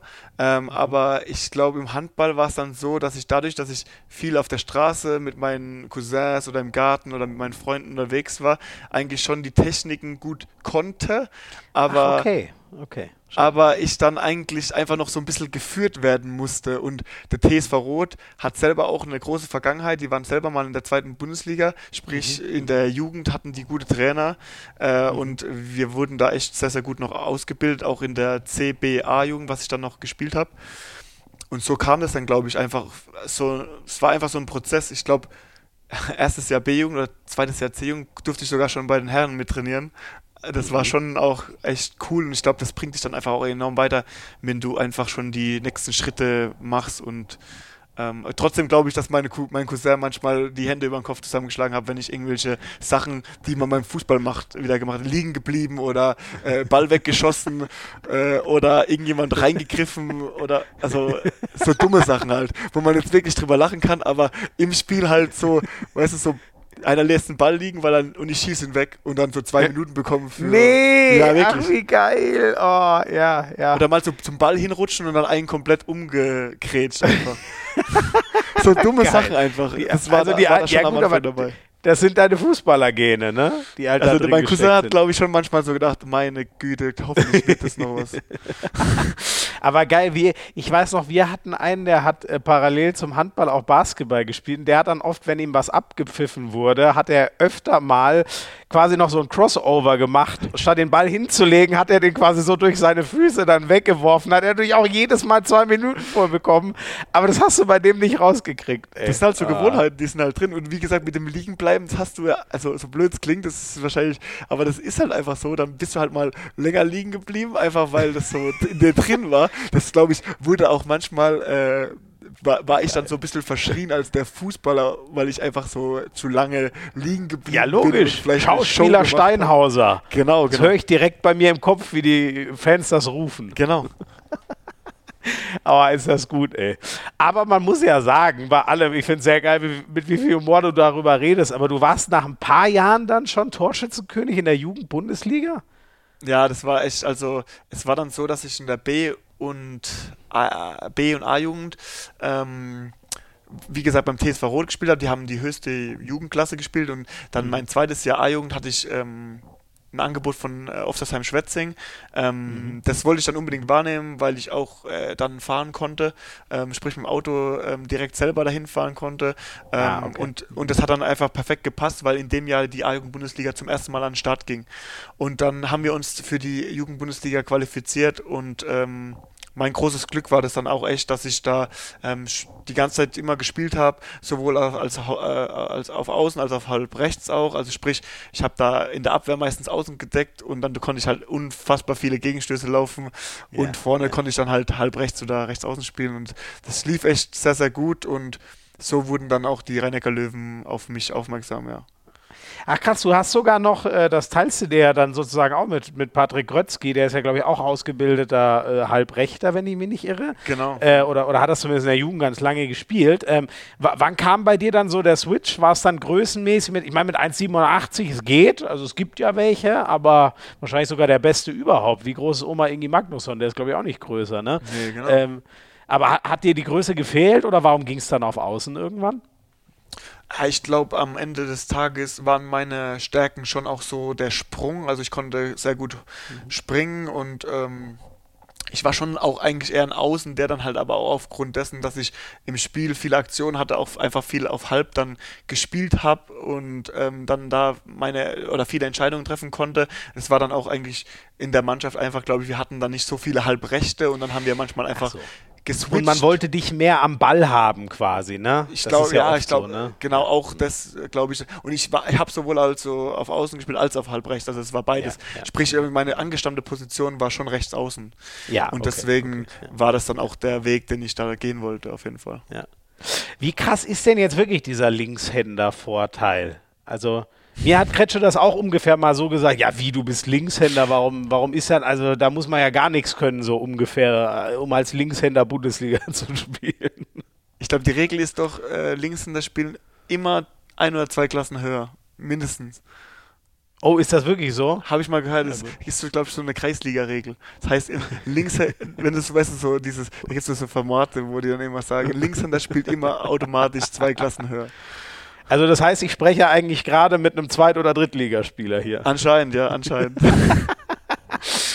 Aber geil, ey. Nein, aber es ist schon ein kleiner Vorteil, oder? Weil es ein paar weniger gibt, aber hast du es jemals als so eklatant wahrgenommen. Also ich habe jetzt nicht das Gefühl, dass die Linksaußen so wahnsinnig viel besser sind als die Rechtsaußen zum Beispiel. Nee, du hast es ja richtig gesagt. Es liegt einfach daran, dass da einfach nicht genug sind. Sprich, du dann halt einfach schon so ein, in Anführungszeichen, Alleinstellungsmerkmal hast, dass du dich immer befähigt zu spielen, und ich glaube, dadurch denken das viele, aber das heißt einfach nur, dass du einfach die Spielzeit bekommst, um dich weiterhin zu entwickeln, und machst dann wahrscheinlich viele gute Entwicklungsschritte, weil du halt einfach auch diese Spielzeit bekommst und dann, ja, das Vertrauen, weißt du, das ständige Vertrauen, kannst dich dann gut weiter, weil bei solchen Linksaußen, es gibt so viele sehr gute Linksaußen, und bei Linkshändern ist das halt sehr limitiert dann.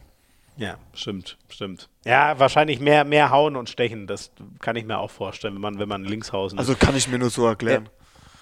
Du hast vorhin gesagt, hier, du warst großer Ronaldo-Fan. Wie findest du denn das gerade, wenn wir ein bisschen über den Tellerrand rausgucken, was da gerade bei Manchester United so passiert? Wer es nicht mitbekommen hat, die haben unter der Woche gegen Tottenham gespielt und gewonnen, und der hat in der 89. Minute gesagt, ich mache mich dann mal vom Acker, und einwechseln lassen wollte er sich auch nicht, und jetzt ist er suspendiert, und es ist alles eine absolute Club-Ikone, und gerade geht da irgendwie alles den Bach runter. Wie guckst du da drauf?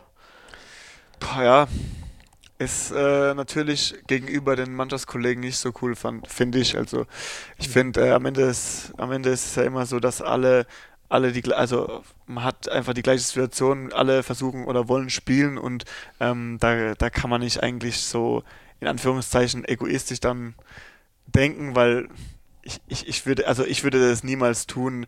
Man muss am Ende sich da hinstellen, zusammen mit der Mannschaft feiern, egal wer auf dem Platz steht, und das den anderen auch gönnen. Und das ist natürlich schon was nicht so cool ist von ihm jetzt in der Situation. Also das würde ich jetzt einfach mal so bewerten aus der weiten Sicht. Aber ja, er wird sich da seine Gedanken gemacht haben, warum er das macht. Oder ich glaube auf Instagram, das war das gesagt. Ja, das weiß ich nicht, ob er sich da so viel Gedanken gemacht hat. Eine Kurzschlussreaktion oder so, ich weiß es nicht. Das glaube ich. Ja. Ich glaube, frustriert ist jeder, wenn er nicht spielt. Und ich glaube, wenn du so einen Weltklasse-Spieler hast wie Cristiano Ronaldo, der über so viele Jahre eigentlich immer am Optimum gespielt hat und dann, sage ich mal, jetzt diese Saison einfach so wenig spielt, ist es für ihn wahrscheinlich schon so eine krasse Umstellung, dass er wahrscheinlich auch einfach überreagiert hat. Aber es ist ja auch immer noch keine Entschuldigung. Ich meine, er ist halt, hat er so ein bisschen verpennt, dann mal für sich auch ehrlich zu überlegen, wer bin ich denn noch, wie bin ich denn noch? Ich meine, der ist jetzt 37 vielleicht, und er ist halt nicht Hans Lindberg, ne? Es kann nicht jeder mit Mitte 40 gefühlt noch Weltklasse spielen. Das scheint. Aber vielleicht kann er das ja. Aber er hat es ja eine Saison vorher noch bewiesen. Boah, ich finde, der war in der Saison, also hat er noch viele Tore gemacht, da bin ich bei dir, aber wenn man so sieht, was die Mannschaft für den mitarbeiten musste und was das so gekostet hat, bin ich mir immer nicht so ganz sicher. Weißt du, es sind halt dann 18 Tore, die er macht, es sind nicht mehr 38. Früher hattest du keine Argumente, also ich fand ihn auch immer mega, aber da hattest du keine Argumente, weil er so viele Tore gemacht hat, aber für 18 Tore kannst du ja nicht mehr sagen, wir tragen dir alle den Ball zu, oder? Nee, das stimmt natürlich. Am Ende des Tages müssen die ja dann auch entscheiden, ob die nicht einen Umbruch machen, und das haben sie ja mehr oder weniger dann getan. Ich glaube, dass der Ten Hag jetzt einfach auch auf andere Spieler setzt. Aber ich bin bei Manchester United auch, ich war eher immer ein Riesenfan von ihm. Ich bin da jetzt nicht so bewandert drin. Also ich war sehr, sehr Spieler fixiert, was das Thema angeht. Okay. Also ich war jetzt nicht immer Fan von den Mannschaften, in denen er gespielt hat, sondern nur eigentlich von ihm selbst als Spieler, wie er gespielt hat. Ist er auch der Einzige, oder hast noch ein paar andere Lieblingsfußballer oder was? Ja, also BVB. Jonas Hofmann ist natürlich mein Lieblingsspieler.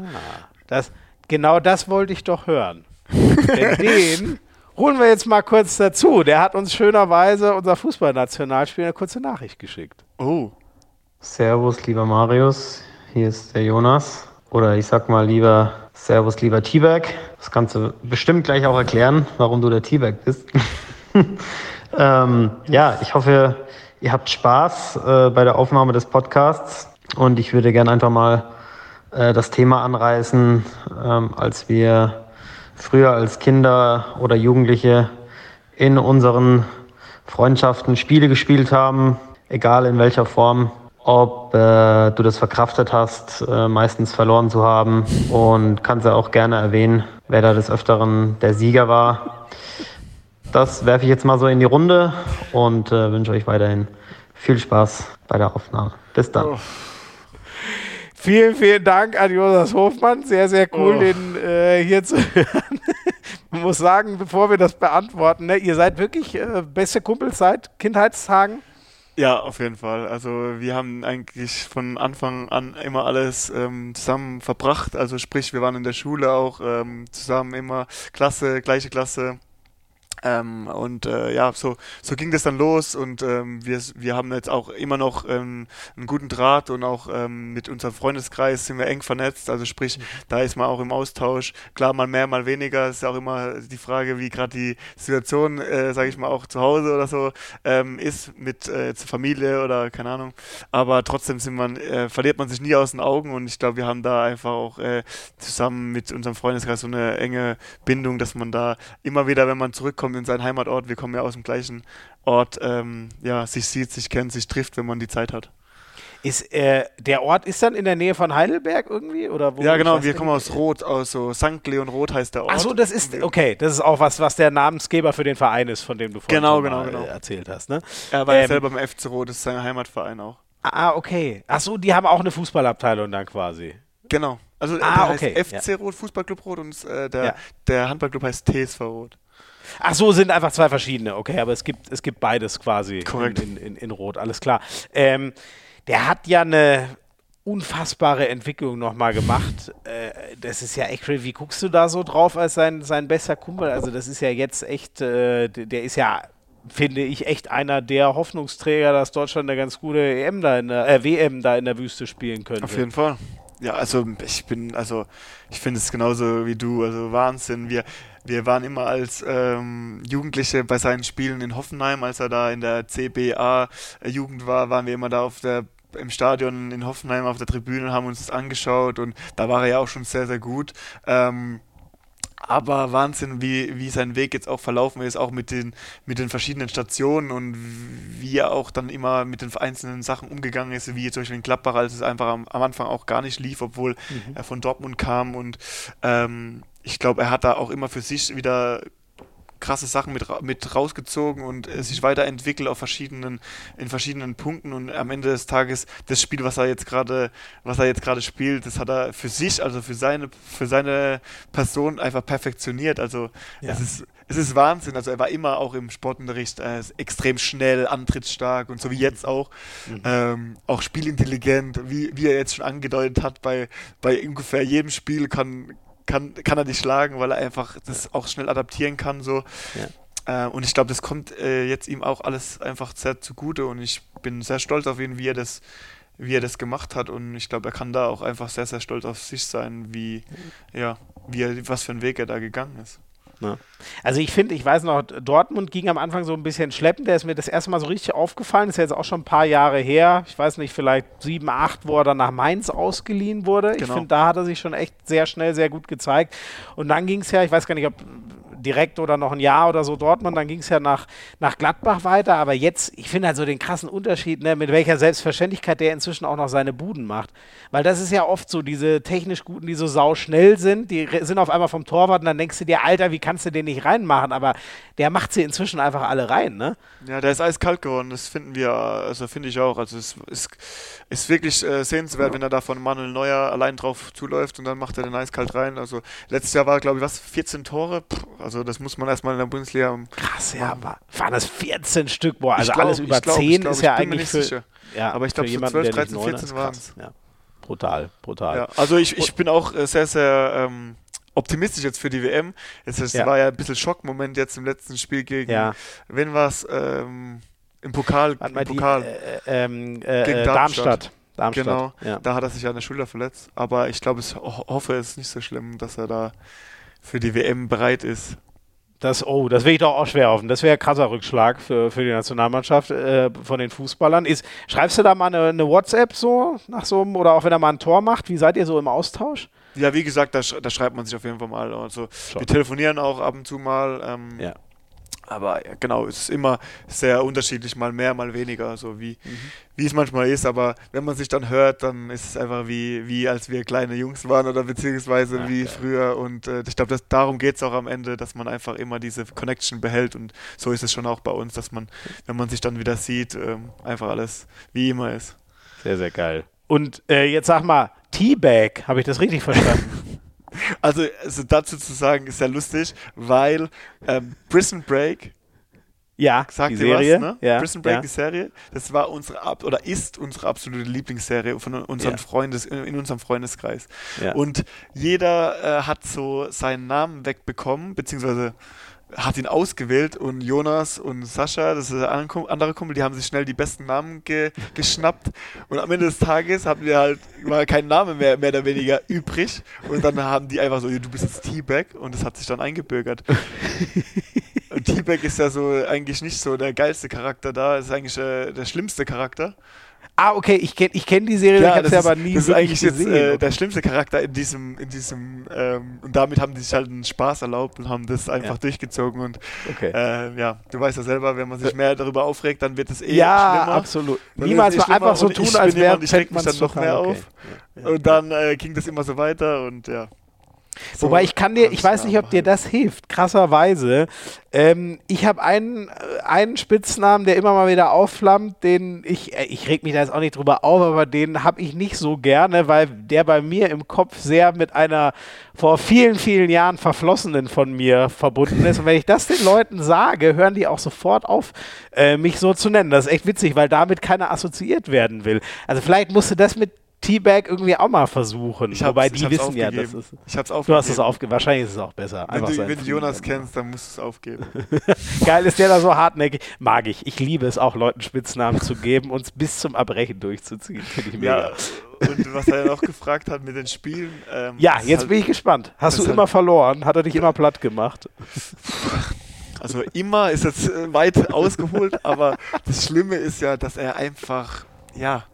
Ist egal, ob das jetzt Mensch ärgere dich nicht ist, Tischtennis, Golf, keine Ahnung, irgendwelche Kartenspiele, Wizard, weiß der Geier, irgendwas ist, der gewinnt. Das ist Wahnsinn. Das ist FIFA war ein großer Punkt immer. Wir haben viel FIFA gespielt. Ja. Und er spielt dann halt so lange, bis er gewinnt. Also sprich, selbst wenn er verliert, sagt er dann so, komm, nochmal. Und ich erbarme mich dann halt immer, weil ich halt auch oft gewonnen habe. Ja. Und dann hat er halt irgendwann gewonnen und dann sagt er so, ja, er hat immer gewonnen. Achso, er spielt so lang, okay, also er ist schon ein Born-Winner, so wie du ihn beschreibst, aber im Zweifel spielt er dann auch so lang, bis er es bleibt. Ja, genau. Der Ehrgeiz ist so da, dass er das durchzieht, bis er gewonnen hat. Also sprich, irgendwann hast du auch selber keinen Bock mehr, weil du denkst so, ey, komm, dann gewinn halt, ist mir scheißegal. Und er ist halt so hartnäckig und will immer gewinnen. Und er wird auch so sauer, wenn er nicht gewinnt. Das kannst du dir nicht vorstellen. Das ist wie als die größte Beleidigung, wenn er ein Spiel verliert. Da kannst du ihn mit aufziehen. Ich kann mir noch erinnern, bei seinem Junggesellenabschied, da haben wir einfach das Ziel gehabt, dass er kein Spiel gewinnt. Und? Hat's funktioniert? Es hat fast nicht funktioniert, weil ich glaube, ein Spiel hat er sogar fast trotzdem gewonnen, aber am Ende des Tages haben wir es irgendwie hinbekommen. Ich kann dir sagen, ich bin leider genauso, muss ich mir eingestehen. Ich bin ein unerträglich schlechter Verlierer. Deswegen kann ich solchen Leuten leider keinen Vorwurf machen. Ich bin da leider genauso. Ich gebe aber die Schuld meiner Mutter. Meine Mutter hat mich immer gewinnen lassen als Kind, weil der es egal war. Und deswegen bin ich komplett Banane im Kopf, was Spielen angeht. Also das ist wahrscheinlich so, ja. Da sind schon Abende in Dramen. Also wenn ihr einen Schuldigen sucht, vielleicht ist Jonas Mutter schuld, dass er so geworden ist. Bei mir ist es so. Ich werf's ja nur mal in den Raum. Ach Mann, sehr schön. Marius, dann schauen wir ein bisschen weiter. Das war so die... wobei, eins habe ich noch. Jonas Vater hätte dich auch gerne nach Hoffenheim geholt. Als Fußballer. Ist das so? Aber das hat nicht ganz geklappt. Das ist so, ja. Da gab's, was war das? Das glaube ich war so D-Jugend, C-Jugend. Gab's ein großes Turnier bei uns im Ort. Da waren auch immer hier VfB Stuttgart, TSG Hoffenheim, viele, viele gute Mannschaften vor Ort. Und ich war jetzt im Fußball, bin ich jetzt kein blindes Huhn, sage ich mal. Ich war ganz okay. Ja. Ob es jetzt am Ende gereicht hätte, das weiß man ja nie. Und ob das ist ja grundsätzlich nie das Ziel. Aber zu dem Zeitpunkt war ich schon ganz, ganz gut. Und Jonas Vater wollte oder hat es auch so erkannt und hat es schon versucht, auch so ein bisschen zu forcieren, aber es kam nie dazu, dass ich irgendwie jetzt zu Hoffenheim gekommen bin oder so. Gibt es ja auch nicht so viele Plätze in diesen Hochklasse-NLZs, genau, und du brauchst halt auch das Glück und ich glaube, dass, dass ich da vielleicht auch einfach nicht gut genug war. So. Okay. Fertig aus. Muss man sich eigentlich... Haben wir ja Glück. Deswegen haben wir einen überragenden Handballer gewonnen. Ne? So sieht's aus. Das ist immer so, wenn eine Tür aufgeht, wenn eine Tür zugeht, geht ein Fenster auf. Wenn eine Tür sich schließt, öffnet sich die nächste, oder? Scheiße, jetzt habe ich die Bennett-Wiegert-Krankheit. Sprichwörter völlig falsch weiterzugehen. Da muss ich mich nochmal konzentrieren. Oh Gott. Neulich habe ich in einem Kommentar, ach du grüne Güte, gesagt. Also ich traue mir da selber nicht mehr. Ich weiß auch nicht, was ach du grüne Güte eigentlich sein soll. Also ich glaube, ihr versteht, aus welchen beiden sich das zusammensetzt. Aber es war, naja. Marius, lass über die Rhein-Neckar-Löwen-Zeit nochmal quatschen. Was ist da so hängen geblieben? Du hast vorhin schon mal erzählt, gekommen, um dann erstmal den verletzten Groetzki zu ersetzen, viel Spielzeit bekommen. Wie ging das dann für dich so weiter? Was bleibt hängen aus diesen 5 Jahren Löwen? Es war natürlich ein riesen Auf und Ab, weil, wie gesagt, als ich damals in dieser A-Jugend-Bundesliga war und dann diesen Anruf zu Hause bekommen habe, ich weiß es noch ganz genau, es war noch damals erst einmal Rolf Bechtold, das war damals der Trainer von der zweiten Mannschaft und ich wusste, dass die interessiert sind und er ruft mich an und sagt, es klappt leider nicht so, dass ich kommen kann und dann dachte ich so, hä? Und er so, ja, die von Profis wollen dich haben. Und dann war ich so, what? Ach nee, ja, ach wie krass. Und dann wurde ich da zum Probetraining eingeladen und habe zum Glück überzeugt und wurde dann auch nach dem ersten Training, haben die gesagt, ja, wir wollen dich verpflichten und dann die ersten Gespräche mit Gudmundsson auch so, das war wie im Traum, kann man sich wirklich wie im Traum vorstellen, mit Spielern wie Uwe da in der Halle zu stehen oder gegen Henning Fritz zu werfen, das war schon crazy. Ja. Und das war dann so, was waren die Anfänge so und so war es dann auch. Ich war hochmotiviert, bin da hingekommen, topfit, wollte mich wirklich beweisen und es hat auch echt funktioniert. Ich habe, wie gesagt, die Spielzeit bekommen, erstmal in der Vorbereitung und dann auch in der Bundesliga und habe auch meine Spiele gemacht und gut gemacht und bin dann direkt über die Löwen auch in die Junioren-Nationalmannschaft berufen worden. Und dann kam halt leider in diesem März 13, diese schwere Verletzung, Knieverletzung mit Kreuzbandriss. Ja, in deinem zweiten Jahr, ne? In meinem ersten Jahr war das. Achso, nee, März 13 ist ja noch Ende erstes Jahr, ja klar. 12, 13 genau. Erstes Jahr. Ah, bitter, ey. Mhm. Ja, und dann wäre halt auch im Sommer da, glaube ich, diese WM gewesen für die Junioren und so. Das wäre schon auch cool geworden und so, aber dann kam halt diese Verletzung und dann kam halt in der Verletzungsreha, sage ich mal, wieder die gleiche Verletzung und das hat war eine Re-Ruptur quasi. Genau, Re-Ruptur und dann war es noch schlimmer mit Meniskus und dann war ich vorher schon diese 4 Monate raus, dann habe ich wieder 12 Monate Reha gemacht, dann kam ich wieder zurück, habe ich wieder rangearbeitet, dann ist diese Meniskusnaht wieder gerissen, dann war ich wieder raus für mehrere Monate, sprich ich war 2 Jahre nicht mehr oder weniger auf dem Feld. Und das hat einen schon auch mental natürlich gefordert, aber ich hatte echt auch... Ich hatte auch echt Glück mit so einer coolen Mannschaft, mit so coolen Leuten. So, die haben dich alle unterstützt. Zum Beispiel auch, ich habe dann in der Zeit auch angefangen zu studieren, habe mit Uwe Gensheimer zusammen an der SAH Hochschule in Heidelberg da studiert. Das hat mir auch mega viel gebracht, einfach auch nebenher was zu machen. Wollte ich sowieso machen, aber durch die Verletzung hatte ich dann natürlich auch mehr Zeit und so konnte ich dann halt auch einfach meine Reha machen. Der Verein hat mir 3-Jahres-Vertrag gegeben in meiner verletzten Zeit, was natürlich auch für mich ein riesen Vertrauensbeweis, ein riesen Glück war, weil ich konnte so meine Reha einfach durchziehen, habe das Vertrauen genossen und konnte mich sukzessive wieder ranarbeiten und danach kamen halt dann die schönen Sachen mit einfach wieder spielen, wieder rankämpfen und seine Leistung bringen und die nächsten Schritte machen, bis hin dann auch viel zu spielen. Das war schon auch schon cool, ja. Aber das, bevor wir gleich über dann die schöneren Zeit reden, ist mir auch lieber, aber das finde ich schon krass. Also du bist nur 4-5 Jahre Jugendhandballer, kommst dann direkt zu den Rhein-Neckar-Löwen, die Namen hast du schon gesagt, spielst mit Weltklasse-Leuten, mit einem Riesentrainer, unter einem Riesentrainer.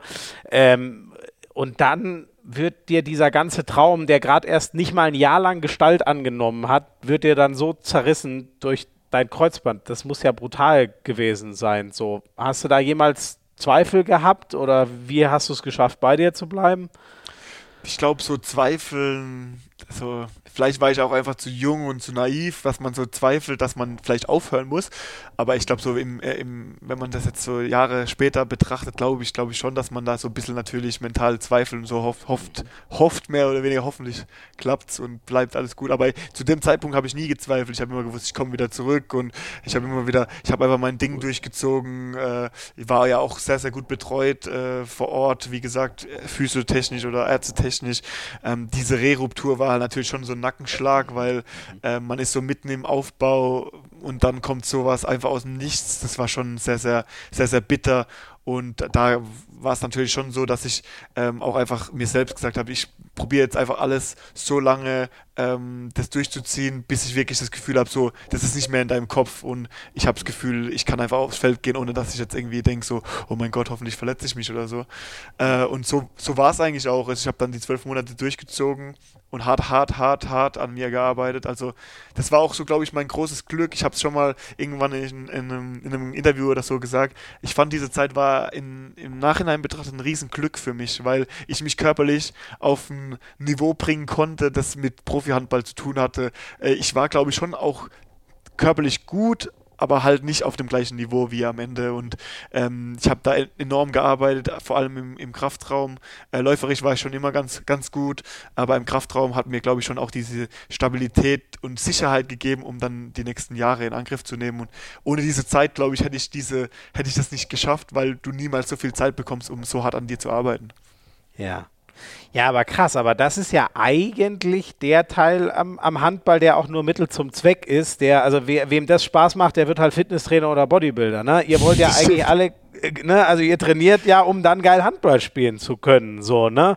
Was würdest du jemandem raten oder wie schafft man das, da dran zu bleiben, so? Ist das einfach der Traum, irgendwann spiele ich wieder, der dich am Leben hält? Ich kann mir das so schwer vorstellen, so lange mit so einem Rückschlag einfach weiter zu trainieren. Krass beeindruckend. Ich glaube einfach, wenn du jung bist, dann gehst du ja in die Sporthalle, entweder beim Fußball schrubbst du einfach aufs Tor, volle Kanne, oder im Handball ist so, du nimmst den Ball in die Hand und schrubbst auch aufs Tor. So, ja, das Verständnis damals war ja noch gar nicht da, was du alles machen musst, um dich aufzuwärmen, ja, oder dass du dir jetzt irgendwas hier ein Muskelfaserriss reißen kann. So, das ist ja grundsätzlich, kommt es ja erst da, wenn du meistens auch was hast und dich damit auseinandersetzt, ja, und je professioneller es wird, umso mehr natürlich. Und so war es eigentlich auch bei mir. Ich glaube, wie gesagt, diese Verletzung, ohne dass ich jetzt sau schlecht trainiert wäre oder so, aber diese Verletzung hat mir einfach Möglichkeiten offeriert, mich auf ein nächstes Level zu bringen, und das ging einfach jetzt krafttechnisch weiter oder auch ernährungstechnisch, um einfach an verschiedenen Stellschrauben was zu machen, und ich glaube, das habe ich getan, und ich würde jemandem sagen, am Ende des Tages ist es halt ein Gesamtkonstrukt. Du spielst zwar Handball, aber Profi-Handball ist halt mehr als nur Handball zu spielen, sondern du musst deinen Körper in eine Verfassung bringen, um einfach das tagtäglich zu machen, und man hat es schon mehrfach in der Vergangenheit erlebt, manche Sportler schaffen es auch nicht, das durchzuziehen, weil vielleicht auch der Körper nicht bereit ist vielleicht für Leistungssport oder so. Ja. So, das glaube ich. Voll. Also ich glaube da, zum einen, ich glaube so in den jungen Jahren, wo es dann darum geht, Profi zu werden, ne, die einen kriegen es mental nicht hin und sagen, ich möchte diese ganzen Entbehrungen nicht mehr, und bei den anderen streikt der Körper so, ne? Das ist ja gefühlt das, wo das die meisten irgendwie dann mal auf der Strecke bleiben. Ja, krass, aber sau interessant zu hören, wie du dich da durchgekämpft und da am Ende sogar wahrscheinlich was Positives rausgezogen hast, was, glaube ich, in so einer Zeit echt schwer ist, das so mitzunehmen, also positiv im Sinne von körperlicher Entwicklung. Genau. Du hast uns vorhin schon ganz geil einen Einblick gegeben, wie sehr du irgendwie noch an den Löwen hängst, so mit denen fieberst. Sind auch noch Kontakte aus der damaligen Zeit? Gibt es Leute, mit denen du noch viel im Austausch bist? Ja, sehr, sehr viel. Also mit Uwe bin ich sehr, sehr gut befreundet. Wie gesagt, ich habe mit ihm studiert. Ich bin eigentlich über die ganzen Jahre, seit ich ihn kennengelernt habe, ständig in Kontakt. also wenn ich in der Heimat bin, versuche ich auch, mich mit ihm zu treffen oder versuche auch mal mit ihm zu telefonieren öfters, weil wir einfach erstmal gut befreundet sind, auch einfach der Austausch auch da ist, und das einfach eine coole Verbindung ist, und auch diese Studiumzeit hat uns mega zusammengeschweißt, es war echt eine coole Zeit.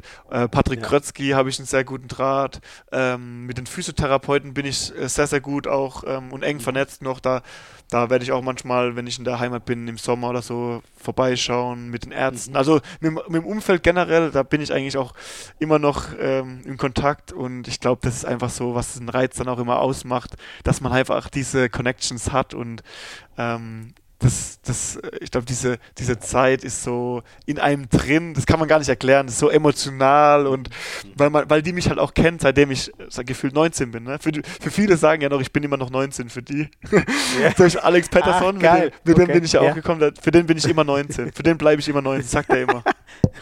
Der bleibt für mich auch immer 41. Ja, genau. Ich habe ihn natürlich auch schon gesehen, als er ein bisschen jünger noch war, aber in meinem Kopf ist er 41. Damit bleibt er jetzt für immer stehen. Geil. Ich habe hier noch einen auf der Uhr, den wahrscheinlich hast du ihn jetzt eher nicht genannt, weil er aktuell nicht mehr bei den Löwen spielt oder jetzt schon eine Weile. Ich nehme nicht an, dass er sich durch seinen Wechsel für dich zur Persona non grata entwickelt hat, aber er hat einen verdammt guten Rat für dich. Da bin ich mal gespannt, wie du darauf reagierst. Hendrik Pekeler. Moin Schmiso, moin Steini. Ich wünsche euch heute viel Spaß beim Podcast Hand aufs Herz. Schmiso, du hast dir heute einen sehr gesprächigen Gast ausgesucht. Deswegen kann ich dir, Steini, nur einen Tipp geben. Erst denken und dann reden und nicht andersrum. Unsere gemeinsame Zeit bei den Löwen war geprägt von einem harmonierenden Miteinander, aber wir sind auch zwei Typen, die sich wenig gefallen lassen und auch gerne mal aneinander anecken. Daher erzähl doch mal, warum du mir noch ein T-Shirt schuldest. Ich wünsche euch viel Spaß, bleibt gesund und wir hören uns. Liebe Grüße aus Kiel, macht's gut. Ciao. Persona non grata. Bitte? Ich habe gesagt, Persona non grata hat's gut zusammengefasst. Wirklich? Jetzt spätestens nach der Sprachnachricht, oder wie? Ja, genau. Nee, mit dem Wechsel nach Kiel. John, hast du ihm das übel genommen? Nein, gar nicht. Das ist Spaß. Also, das ist, was er ja auch gut beschreibt. Zwischen uns ist so ein bisschen eine Hassliebe. Wir lieben uns, wir hassen uns. Und so war es auch immer im Training. Okay. Übrigens an Peke natürlich auch alles Gute. Ich hoffe, den sehen wir auch sehr bald wieder auf der Platte. Die Geschichte mit den Achillessehnen hat sich ja leider lange angedeutet und ist dann irgendwann wieder passiert. Den zum Beispiel hätte ich gern noch mit auf der Platte gesehen, jetzt bei diesem geilen Löwen gegen Kiel-Spiel, aber hoffentlich dann bald wieder. Marius, hast du das Problem manchmal, dass du erst sprichst und dann denkst? Ja, also ich glaube, Jakob Heinl hat es auch mehrfach in Interviews gesagt, dass das mein größtes Problem ist, dass ich halt einfach, ich sag mal, ungefiltert spreche.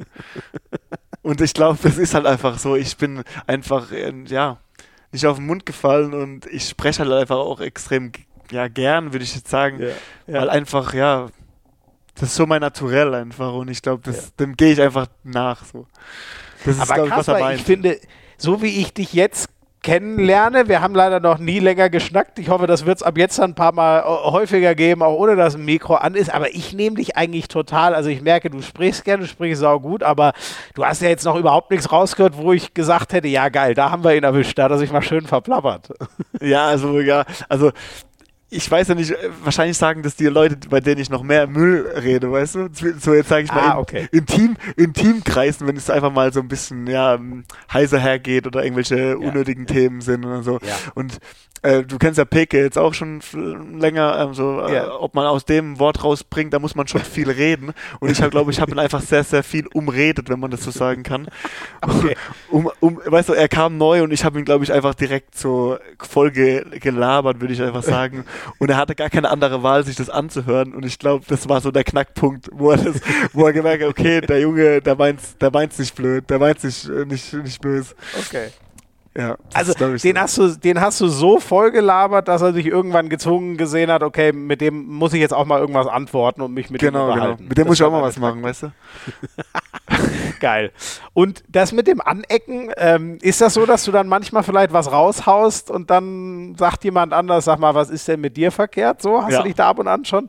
Passiert dir? Dass du auf nicht mal Fall. Um Kopf und Kragen redest, ja? Nee, nicht mal um Kopf und Kragen. Ich mache das manchmal auch schon so bewusst. Also bei ihm wusste ich einfach, oft im Training, wusste ich einfach, ich krieg ihn, wenn ich ihn beleidige oder wenn ich ihn ein bisschen so striez, weißt du, sagt man bei uns, wenn man so ein bisschen ihn unter Druck setzt oder so kleine, also er war ja Kreisläufer und sprich, er ist ja dann auch zwischen uns außen oft und da hast du ja dieses Mismatch dann musst du dir halt was einfallen lassen, ne? Manchmal und dann war ich halt auch nicht auf den Kopf gefallen, habe dann halt versucht, ihn manchmal halt alt aussehen zu lassen. Das ist mir öfters auch mal gelungen und das hat ihn, glaube ich, auch manchmal einfach so stark genervt, dass ich ihn da entweder vollgelabert habe, dass er mal unkonzentriert war oder so, weißt du? So Kleinigkeiten. Geil, ey. Aber das ist ja ein bisschen gefährlich, ne? Weil ich meine, du bist, da hast du gesagt, 1,87, du bist vernünftig durchtrainiert, aber der ist halt über 2 Meter und Kreisläufer. Wenn der dich dann mal ummäht, wenn es ihm zu blöd wird, das tut ja wahrscheinlich eher dir weh als ihm. Das habe ich auch ein paar Mal zu spüren bekommen. Ich glaube, darauf wollte er ja dann auch noch hinaus, ne? Also das war ja, was er jetzt auch gerade angesprochen hat, das ist eine lustige Geschichte. Und ja, zwar, erzähl mal. Wie gesagt, wir haben so eine kleine Hassliebe und ich kann mich noch erinnern, es war gar nicht im Training oder auf dem Spielfeld, wie wir jetzt wahrscheinlich alle denken, sondern es war im Bus, im Mannschaftsbus. Und zwar, wir haben damals die Champions League Heimspiele in Frankfurt ausgetragen, weil da die Halle, die Kapazitäten irgendwie, es gab da irgendwie Problem, keine Ahnung. Auf jeden Fall sind wir im Mannschaftsbus nach dem Spiel, ich komme rein und er hat irgendeinen dummen Spruch gebracht und ich war da ein bisschen auf, keine Ahnung, auf 180 gleich und wir haben uns dann ein bisschen so hin und her geschossen gegeneinander und dann irgendwann bin ich auf ihn los, wir haben uns so ein bisschen gerangelt, sag ich mal, also es war einfach auch spaßig gemeint, aber ich habe an ihn am T-Shirt gehabt, habe ihn übelst durch den Bus gerissen und dann war also einfach sein Löwen Polo oder T-Shirt in 2 Teilen gerissen. Hast und dann, du ihn schön zerfetzt. Okay. Das Lustige war, dann kamen halt langsam nach und nach die Mannschaftskollegen rein und wir waren nämlich erst da relativ alleine und dann haben die halt so Peke gesehen und der Peke war halt einfach mit zerrissenem T-Shirt da und bei mir war halt einfach nichts. Und dann war halt so, der Running Gag war halt, Steini hat Peke so richtig vermöbelt und Steini ist der Stärkste und Peke kann nichts und das war halt so ein Running Gag über die Wochen. Also das ist, glaube ich, so das, was da die lustige Story hinter ist, weil dann immer die Physiotherapeuten auch immer so, Peke, Steini, du musst auf Steini aufpassen, der ist hinter dir und so. Oh, ich liebe sowas, ey. Das ist doch genau der Shit, warum man Mannschaftssportler wird, ja, und oder? So war das. Also das war, warum ich ihm noch ein T-Shirt schuld. Ja, und hast du bis heute den Ruf als brutaler Schläger? Oder ist das vorbeigegangen? Oh Mann, ey. Aber wenn es drauf ankommen würde, würde er wahrscheinlich dich körperlich doch ein bisschen... Ja, oder? Bin ich da richtig? Ich denke auch. Ich glaube, ich würde da ein bisschen mit meinem Mund wegglänzen und dann würde ich die Biege machen. Geil. Ich habe die schon mal heiß gequatscht. Peke, jetzt mach du sie fertig. So, genau, ist das die Aufteilung? Genau. Geil, ey. Ich glaube, mit euch muss ich mal feiern gehen. Das stelle ich mir sehr gut vor. Das, ja, kannst du gerne. Ah, stark, ey. Oh Mann. Und dann, du damit war, oh Gott, langsam muss ich auch auf die Zeit gucken. Du hast ja 2 kleine Kinder. Ich darf dich ja nicht hier bis Mitternacht belabern.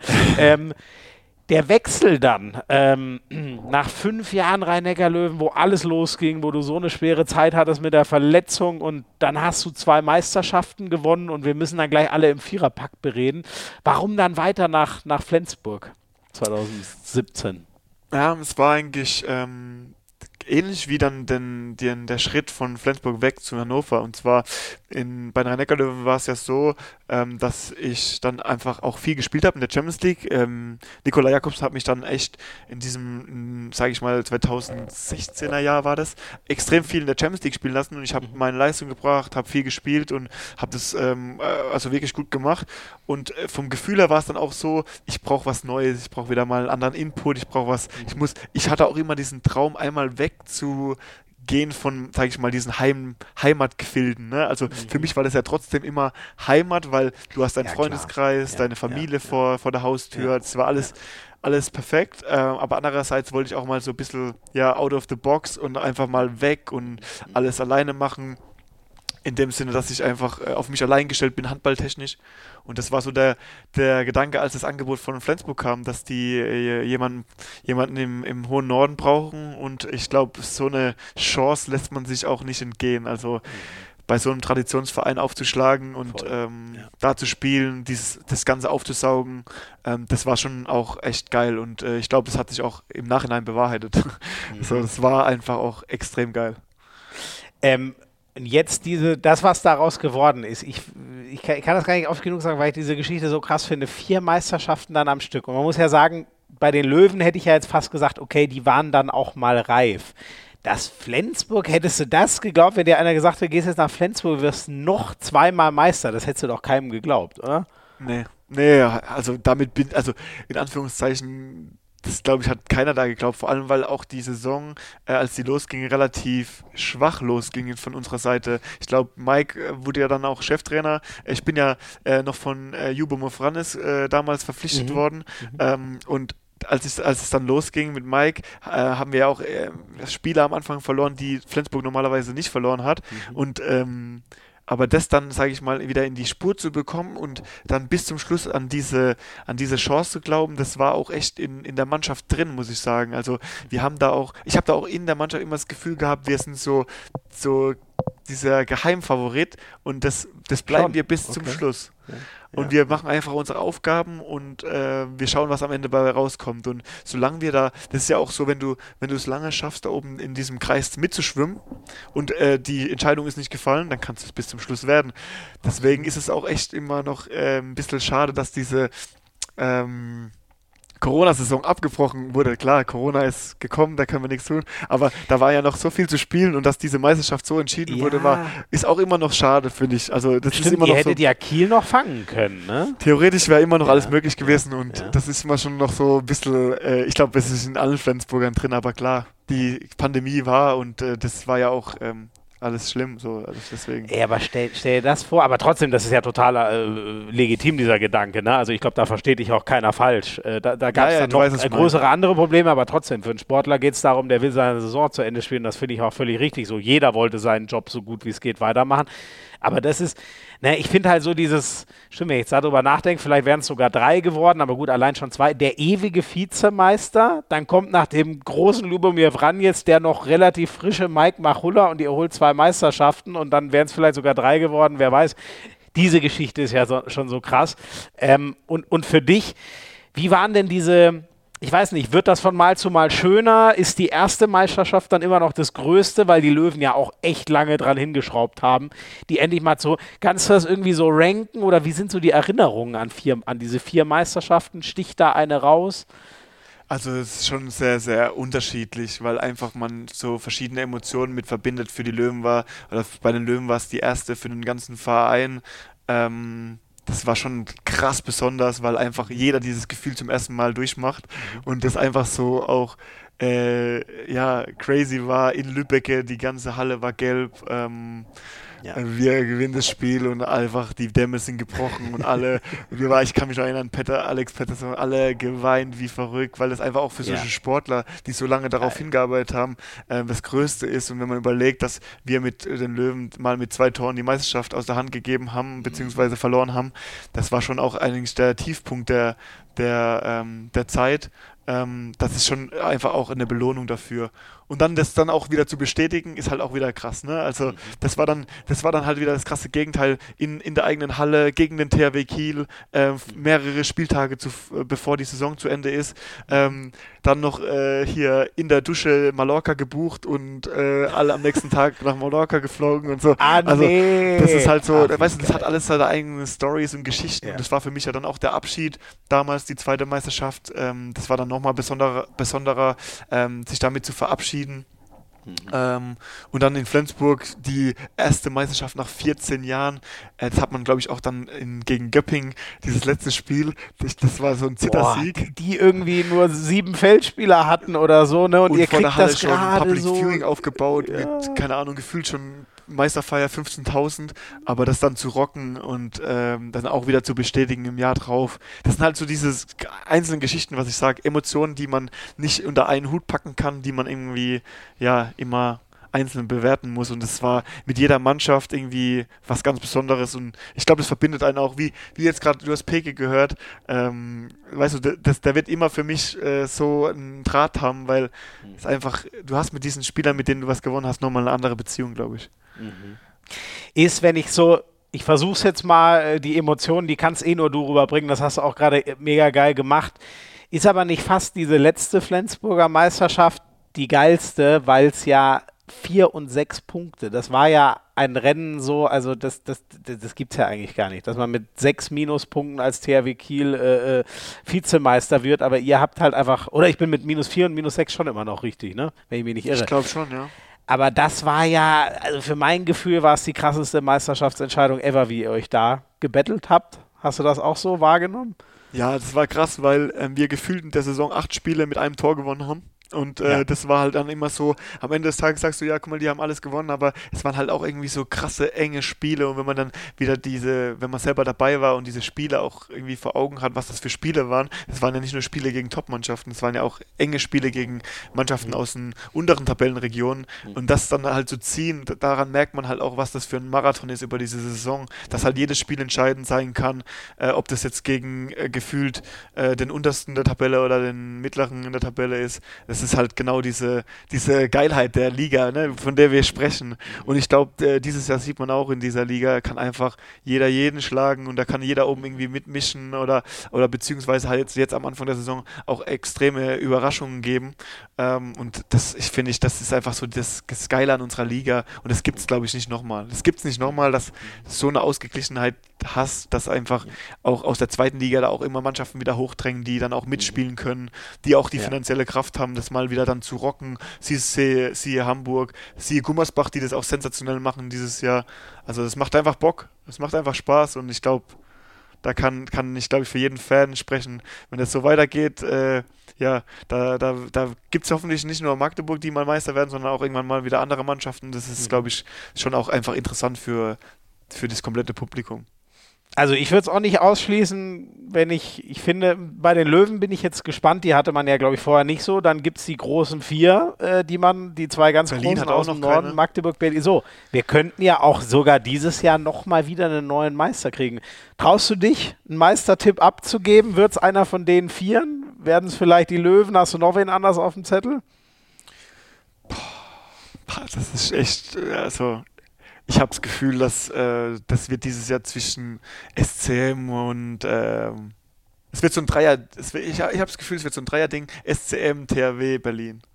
Okay. Ich kann dir sagen, mein Flensburger Herz blutet natürlich. Ja. Weil ich die gerne. Aber was mit Flensburg? Warum schaffen die es dieses Jahr nicht? Der Staat gibt dir ja völlig recht. Die wirken noch am unstabilsten von den 4. Ja, also ich weiß nicht, was da ist. Ich glaube auch, da ist eigentlich, glaube ich, nichts, aber ich glaube einfach, dass die halt, dass die. Wieso halt nimmst du denn die Einladung nicht an und sagst einfach, ja, ich bin nicht mehr da? Das ist genau der Grund, weil ich das ja nicht. Nicht so sehe, weil einfach ich denke, dass die Flensburger einfach, die kommen manchmal auch einfach später. Das war ja, wie ich ja schon mal gesagt habe, eine Saison damals genauso. Also sprich, die können ja nochmal eingreifen, aber jetzt würde ich sagen, 3 Mannschaften. Ja. Ich kann dir im Vertrauen sagen, der THW wird's nicht. Weil in meinem anderen Podcast hat Buschi die schon zum souveränen Meister erklärt, und wenn Buschi sowas ausruft, dann endet das immer in einer Katastrophe, kann ich dir sagen. Der ist der schlechteste Prognosen. Es ist noch nie irgendwas eingetreten, sondern immer das Gegenteil von dem, was er prognostiziert. Tut mir sehr leid für den THW Kiel, aber der kann eigentlich dieses Jahr nicht Meister werden, weil Buschi sich so früh, so weit aus dem Fenster gelehnt hat. Ich bin mal gespannt. Das wäre jetzt natürlich ein Drama, wenn er einmal recht behält, der Alte. Also kommt die Rechnung vom THW an Buschi. So werde ich das mal, ich werde mal den Robum anrufen und sagen, hier, wenn es bei euch auf einmal ganz arg kracht und schief läuft, du weißt, bei wem du dich zu bedanken hast. Schicke ich das Audio-Snippet mal rüber. Also was ich dazu noch sagen will, ist, der SCM, muss man einfach wirklich auch sagen, was die für einen Handball spielen, auch auf was für einen konstanten Niveau, ist schon sehr beeindruckend. Also wie die auch die Gegner wirklich zerschießen auf gut Deutsch, also sprich diese Spiele zu Ende spielen, auch mit 10 gewinnen, mit 12 gewinnen, und das ist schon beeindruckend, und deswegen auch mein meinen größten Respekt. Die letzte Saison war schon krass, aber auch jetzt wieder dieses IAF Superclub zu gewinnen gegen Barcelona. Gegen Barcelona gewonnen. Boah, das ist schon krass. Ey, aber geht das nicht so? Also das zum Glück, ich hatte ja Benno schon hier, Gisli war neulich da, zwar Auftakt in die neue Staffel, aber geht das nicht so ein bisschen auch auf euer legendäres Shootout gegen Kiel zurück, dass man merkt, 6 Minuspunkte können schon zu viel sein? Ich habe immer das Gefühl, sowas hat einen Effekt auf Mannschaften, dass Magdeburg vielleicht so hart ans Maximum getrieben wurde, weil die wussten, ey, wir wollen auf keinen Fall die Nächsten sein, die mit 6 Punkten minus nicht Meister werden.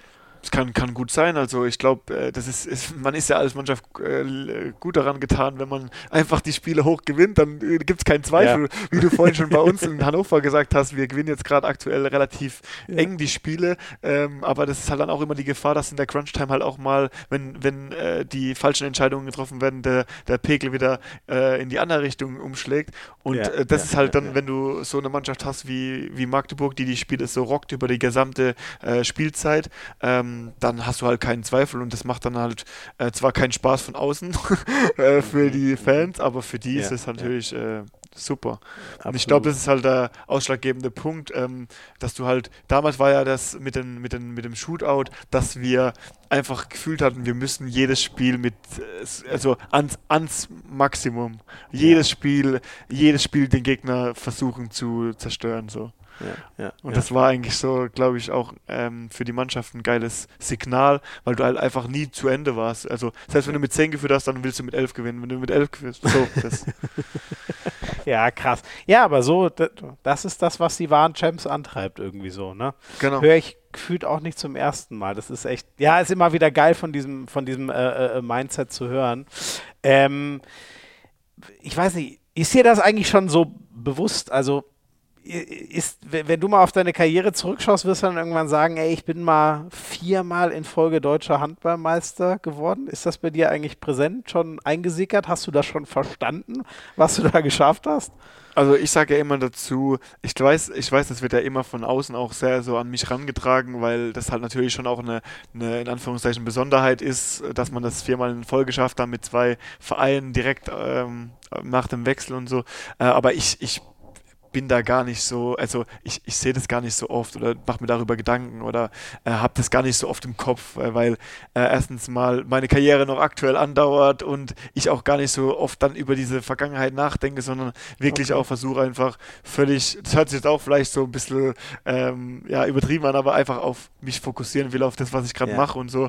Ja. Und klar, es wird wahrscheinlich irgendwann so sein, wie du sagst, man wird sich dann über seine Karriere seine Gedanken machen und wird denken, oh, das war eine geile Zeit und das waren 4 Meisterschaften, die natürlich auch in deiner Vita stehen, aber so, dass ich mich damit auseinandersetze oder jetzt irgendwie mich selber daran aufhängen, gar null. Ich wünsche dir das nur, ehrlich gesagt, weil das bleibt bei mir immer mehr hängen, je mehr ich mit den ganzen erfolgreichen Handballern hier so spreche, dass sie sagen, es zieht halt alles so schnell vorbei und dann kommt schon die nächste Aufgabe und wir haben eigentlich gar keine Zeit, uns mal zu freuen. Und dann finde ich es zumindest wichtig, dass man sich diesen Punkt irgendwann mal gönnt. Der muss ja nicht mehr in der laufenden Karriere, aber ich finde, irgendwann muss man mal drauf zurückschauen und sich drüber freuen, was man alles so erreicht hat. Weil das finde ich echt oft bedenklich, wie krass die Sportler unter dem immer heiter weiter stehen. Das stimmt natürlich. Aber ich finde immer, man hat ja auch irgendwie die Chance, dann auch diese Titel immer dann im Anschluss schon auszukosten und vielleicht auch zu verarbeiten. Und auch wenn man vielleicht auch Kontakt pflegt zu ehemaligen Mitspielern, die dabei waren und so, dann auch sich darüber auszutauschen. Das lässt ja die Erinnerung dann auch leben. Aber ich finde immer besser, wenn man nach vorne schaut, vor allem wenn man noch viel vorhat. Und ich habe noch viel vor und deswegen will ich da mich auch nicht immer so viel mit beschäftigen, weil ich will jetzt mit Hannover angreifen, beziehungsweise gut spielen. Und deswegen, also es hört sich zwar immer so ein bisschen auch wie eine Floskel an, aber es ist schon so, man versucht sich schon wieder immer aufs Nächste zu fokussieren und das ist auch gut so, glaube ich. Ja. Aber also ich merke schon, du hast dir zumindest diese spontane Malle-Reise hat dir geholfen, beim die Meisterschaft positiv verarbeiten. Auf jeden Fall. Was ist da so passiert? Also ich glaube schon extrem viel ist da passiert. Einfach, es ist einfach, glaube ich, immer wieder einfach ein schöner Abschluss, wenn man das so auf diese Art und Weise feiern kann, wenn du dann halt auch, ich glaube, da waren alle dabei. Das Lustige ist ja, mit den Löwen waren wir jeweils zweimal, aber mit Flensburg haben wir das nie geschafft, eine Abschlussfahrt in den Meisterjahren zu machen oder in den 5 Jahren zu machen, richtig? Ach, krass, okay, ja. Weil immer direkt danach Nationalmannschaft war. Ja. Deswegen haben wir immer nur eine Feier gehabt, direkt im Anschluss an das letzte Spiel. Die war natürlich ausufernd, aber sonst haben wir das nie in dem Sinne dann ausgekostet mit einer mehrtägigen Reise. Und bei Löwen war es halt so, wir waren dann wirklich auf Malle und das war also wirklich sensationell, wirklich geil. Wirklich geil. Also ja, ich will da gar keine Storys erzählen, weil das kann man auch gar nicht. Nein, ich glaube, das ist auch genau. Also nein, das gehört euch und das soll auch bei euch bleiben. Aber ich glaube, so das Feeling, was das gibt, ist ganz gut rübergekommen. War es Wahnsinn, so eine Dynamik. Ja. Sehr geil. Was mich noch ganz kurz interessieren würde, bevor wir dann die schnellen Fragen zum Abschluss machen, Mike Machulla. Diese krasse Geschichte, er lässt sich noch ein bisschen bitten. Ich hoffe, ihn irgendwann mal doch in diesem Podcast zu haben, dass er mir das alles nochmal erzählt. Bisher verweigert er das mal, hierher zu kommen. Wie hat er das geschafft, in seinem ersten und zweiten Jahr direkt Meister zu werden und mit so einer Selbstverständlichkeit so erfolgreich Handball spielen zu lassen? Da war der auch noch verdammt jung, muss man allein mal sagen. Und als Trainer war er richtig jung. Ich finde, Mike hat es einfach auch geschafft, die Mannschaft, die sage ich mal, vorhanden war in Flensburg, das waren ja alles auch Weltklasse-Spieler, die Idee, Handball zu spielen, wie er es möchte und, sage ich mal, das System, was von Fran jetzt schon da war, so weiterzuentwickeln, um noch erfolgreicher zu werden und vielleicht auch, wie wir vorhin schon gesagt haben, die Spiele nochmal in einer anderen Art und Weise dann beherrschen oder beziehungsweise zu gewinnen, und ich glaube, er ist so detailversessen, auch bei verschiedenen Taktiken und Sachen.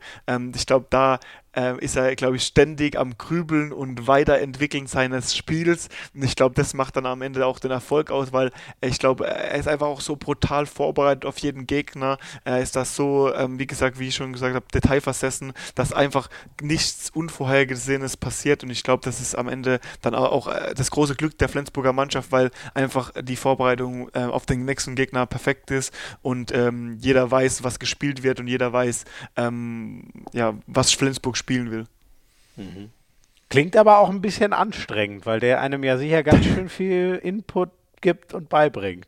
Ja, aber Mike ist ja ein umgänglicher Typ, und das ist natürlich auch alles viel Taktik und viel Videoschauen und so, das ist na klar, aber er versucht das schon auch immer so zu verpacken, dass es auch für die Mannschaft passt, und am Ende des Tages wollen wir alle Erfolg haben, und wenn du Erfolg haben willst, musst du natürlich auch manchmal in Anführungszeichen sauren Apfel beißen, und das macht man dann auch gerne, wenn man merkt, dass es funktioniert, und ich glaube, wenn du so Typen hast wie Karlsson, Mogensen, Klandorf, Lasse Svan, Matthias Andersson im Tor und so, also die sind ja alle so erfolgsbesessen, das kannst du ja gar nicht anders sagen.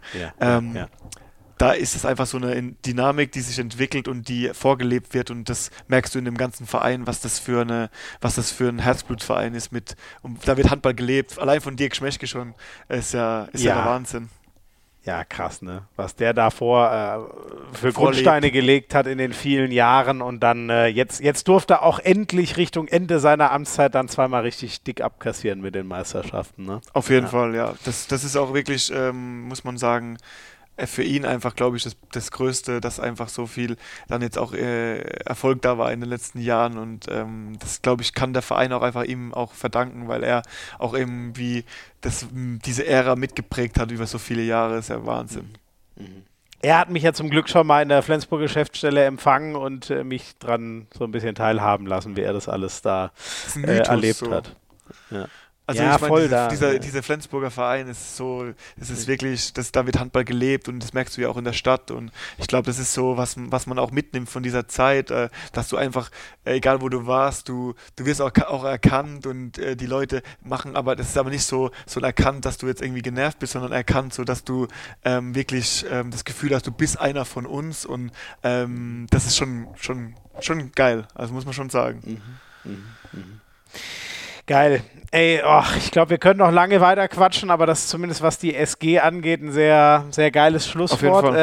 Für Hannover natürlich alles Gute. Das haben wir ja vorhin schon ein bisschen gesprochen, was da so gehen soll und gehen wird. Und der Saisonstart ist ja echt vielversprechend. Wir machen noch ein ganz kleines, kurzes Päuschen, dann gibt es noch die 7 schnellen Fragen. Bis gleich.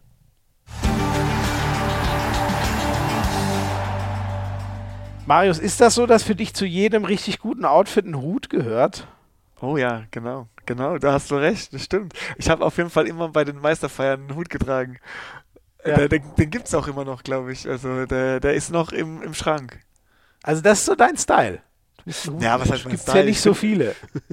Also ich bin eigentlich, was so klamottentechnisch eigentlich immer, versuche ich da mich auch immer vielleicht auch ein bisschen in Anführungszeichen weiterzubilden, versuche da ein bisschen auch zu schauen, was passt zu mir und auch was liegt im Trend und bin da eigentlich auch sehr interessiert. Habe ich jetzt vielleicht auch durch jetzt die Familienplanung ein bisschen schleifen lassen, vielleicht sollte ich das mal ein bisschen wieder aufleben lassen. Ein bisschen mehr öfter shoppen gehen mit den Kids. Nicht für die Kids, für mich mal. Ja, genau, mit den Kids, aber nur für dich. Das klingt sehr fair. Genau. Wobei so Kinder einkleiden macht, glaube ich, auch Spaß. Ja, genau. Ja. Das Letzte, was du gemacht hast, bevor wir losgequatscht haben, du hast hier nochmal einen Kaffee gegönnt, wenn ich es richtig gesehen habe. Zumindest sah die Tasse so aus. Das stimmt. Wie viel trinkst du so an einem Tag und wie wäre das, wenn man dir mal den Kaffee streicht für einen Tag? Man muss ja wissen, dass ich eigentlich gar nicht so viel Kaffee trinke, sondern eher einfach nur guten Kaffee liebe. Deswegen habe ich mir auch eine Siebträgermaschine zugelegt. Ja. Genau, weil damals, ich habe das bei Uwe Gensheimer in der Wohnung gesehen und wir haben damals zusammen gelernt, das war gefühlt 1-2 Uhr nachts und wir haben uns einen Espresso nach dem anderen reingepfiffen, damit wir die Nacht irgendwie am nächsten Tag Klausur schreiben können. Und, so war das. Und da habe ich irgendwie so, der Kaffee war schon extrem gut und dann ging es auch so weiter. Ich habe eigentlich nie den Zugang zum Kaffee gehabt, zu diesem, sage ich mal, zu der Brühe sonst.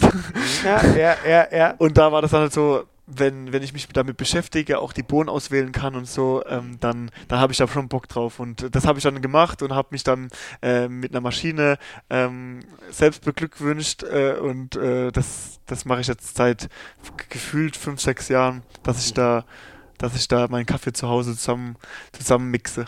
Und dann, aber trinkst du einfach einen Espresso oder trinkst du dann, wie trinkst du ihn? Ich bin eigentlich sehr Doppel-Espresso-Fan. Also ich trinke eigentlich immer Doppel-Espresso, aber ich trinke auch mal einen Cappuccino. Also ich bin habe mir das selber beigebracht mit hier Latte Art, also Barista-Skills habe ich auch ein bisschen drauf. Nice. Und dann zauber ich einen für meine Frau und morgens vielleicht manchmal auch für mich oder Gäste, die da sind.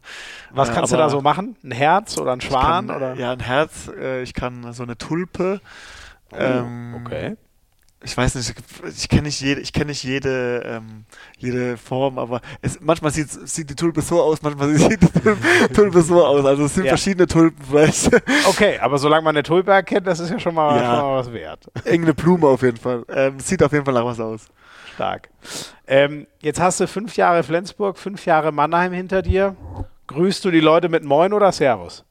Ich grüße die Leute mit Moin. Das hat sich so... Wirklich? Das hast du dir aus dem Gras... Nach 5 Jahren im Norden und ja dann über 20 im Süden, bist du trotzdem auf Moin umgeschwenkt? Ich bin völlig, ich würde sagen, ich bin Norddeutscher. Natürlich, die Leute in Flensburg, die sagen immer noch, der redet nur wie so ein Süddeutscher. Den versteht man nicht, was redet der? Ja. Aber für mich, also ich habe viele Sachen angenommen, irgendwie, finde ich, vom Gefühl her so. Wie gesagt, dieses Moin, also manchmal gucken die Leute mich im Süden an, so abends um 18 Uhr, der junge Mann geht mit dem Hund raus und grüßt mich mit dem Moin. Also dann sagen die manchmal, die Leute sagen manchmal so Übersprungshandlung mäßig, morgen. Weil sie dann so, morgen. Geil. Okay, wirklich, da kriegst du die Leute so aus dem Konzept. Geil, das muss ich hier in München auch mal probieren. Mach das. Ich grüße jetzt auch mal, wenn ich so abends durch die Stadt gehe, Am besten ein bisschen angetrunken, dann grüße ich alle mit Moin und guck mal, wie die Leute reagieren. Da habe ich sicher viel Spaß dran. Ja, das würde ich sagen. Also, das habe ich schon übernommen. Marius, ich habe gehört, du läufst ernsthaft sehr gerne. Da frage ich mich natürlich, was ist bei dir im Kopf schiefgelaufen? Wie kann man gerne laufen? Das fragen sich extrem viele, vor allem meine Mitspieler immer. Ja, also ich, das war für mich eigentlich immer so mein Steckenpferd. Ich konnte immer sehr gut laufen, einfach, ob das lange Distanzen, kurze Distanz, schnelle Distanz.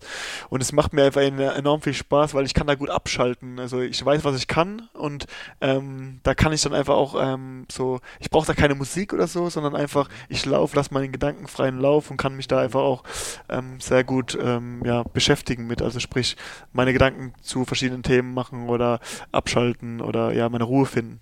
Auch wenn es sich nicht so anhört. Das finde ich so faszinierend. Ich höre das immer wieder von Leuten. Bei mir ist jeder Schritt einfach nur eine Qual. Ich werde niemals meinen Spaß am Laufen finden, habe ich das Gefühl. Ich finde das ist so geil, weil du deinen inneren Schweinehund ständig überwinden musst. Du musst die ganze Zeit denken, so, das muss ich ja auch, ne? Viele Leute denken so, man muss das dann nicht, wenn man das gerne mag, aber ich muss das ja ständig. Ach schon, musst du auch, okay. Du musst dich schon auch zwingen, aber du findest dann dein Glück darin sozusagen. Ja, genau, also das ist mein Glück dann. Okay. Ja gut, das verstehe ich schon wieder. Dann habe ich noch ein bisschen Hoffnung. Ich hätte jetzt auch einfach gedacht, es macht dir Spaß. Aber nein, es ist schon ein Kampf. Ja auch, also es ist so eine Kombination. Aber trotzdem ist es ja je nach Intensität schon auch eine Qual. Mhm. Verstehe, ja gut, genau. Du musst es ja auch echt ambitioniert rangehen, weil du brauchst deine Kondition jeden Tag für deinen Job. Marius, wer ist der beste Rechtsaußen der Welt? Also ist es auf aktuell oder insgesamt bezogen? Du kannst auch gerne All-Time sagen, wenn du da... All-Time ist für mich Luc Abelot. Mein absolutes Vorbild. Mhm. Was, die Athletik oder der Kampfgeist oder was ist so, was dich so beeindruckt? Also für mich ist einfach so dieses Gesamtpaket, der ist so ein kreativer Spieler gewesen mit einer Sprungkraft, die mich immer beeindruckt hat, weil ich für mich auch immer ganz gut springen konnte und ich habe mich dann halt immer auch mehr oder weniger an ihm orientiert und für mich war das so das absolute Favorite-Vorbild mit Mirza Djomba, ich weiß nicht, ob du ihn noch kennst, aber er war auch so kroatischer Rechtsaußen-Hero und das waren so die zwei, die mich eigentlich auch im Handball von Anfang an begleitet haben und Groetzki war natürlich so aufgrund dann der regionalen Nähe und mit Rhein-Neckar-Löwen auch immer dann auch, also von ihm hatte ich auch ein Poster, ne? Übrigens, und es gibt auch lustige Fotos, wo ich mal beim SAP Arena Spiel war, mit ihm Fotos gemacht habe und so. Das ist ja geil, das finde ich ja die geilsten Geschichten. Uwe Gensheimer, Autogrammstunde, so Sachen. Geil. Wenn du mit deinen Idolen dann auf einmal auf dem Feld stehst, ne? Das ist doch der Traum eigentlich von jedem jungen Sportler, der da mal hin will. Wie geil. Dann lebst du, hast richtig deinen Traum gelebt oder tust du immer noch? Tue ich immer noch auf jeden Fall. Das ist geil. Über Malle haben wir ja schon geredet. Wenn du mal am Feiern bist, trinkst du lieber nach deinen vielen Meisterschaften einen Shampoos oder einen Longdrink? Ein Longdrink auf jeden Fall. Longdrink-Typ bist du. Ja, also Shampoos bin ich gar nicht so Fan von. Okay. Und jetzt kommt noch, frag mich nicht, wie ich auf diese Frage gekommen bin. Ich dachte, eine freche muss ich mir auch noch rauslassen. Welche von deinen zwei Töchtern liebst du mehr? Muss ich die beantworten, oder? Ja, auf jeden Fall. Da gibt es unendliche Liebe für beide, ist ja klar. Oh, das ist eine sehr gute Antwort. Und die nehme ich dir auch ab. Ja, ist so. Ich glaube, das kann man niemanden bevorzugen. Das ist einfach ein Gefühl. Ich glaube, das kann man nicht beschreiben. Also Vater sein ist schon der Wahnsinn. Also da, wie gesagt, das ist unbeschreiblich, diese Gefühle, glaube ich. Geil. Dazu haben wir eigentlich, ohne dass ich das geplant hätte, haben wir eine sehr geile Klammer wieder zum Anfang gefunden. Und dann bleibt nur noch die eine letzte obligatorische Frage. Wen würdest du uns mal als Gast empfehlen? Ich würde euch empfehlen, gute Frage. Also aus meinem eigenen Team würde ich euch gerne Marian Michalczik ans Herz legen, um die Fragen, die wir auch am Anfang hatten, zu klären, mit seiner Geschwindigkeit. Da brauche ich dann eine Sprachnachricht von dir. Wieder die Frage darfst du ihm natürlich stellen. Und ansonsten würde ich euch auch gerne Johannes Goller ans Herz legen. Ich glaube, der war auch noch nicht hier. Ja. Ich glaube, sein Weg ist auch sehr interessant und als Nationalmannschaftskapitän, glaube ich, da muss man einfach zwangsläufig auch mal in den Hand aufs Herz Podcast. Das hast du sehr schön gesagt. Ich hoffe, er sieht das genauso, aber doch, das ist ja ein sehr zugänglicher Typ. Also ich glaube, der liebt es jetzt nicht im Mittelpunkt zu stehen, aber dem muss er sich mal stellen, weil dafür spielt er einfach zu gut Handball. Das ist jetzt selber dran schuld. Ne? Genau.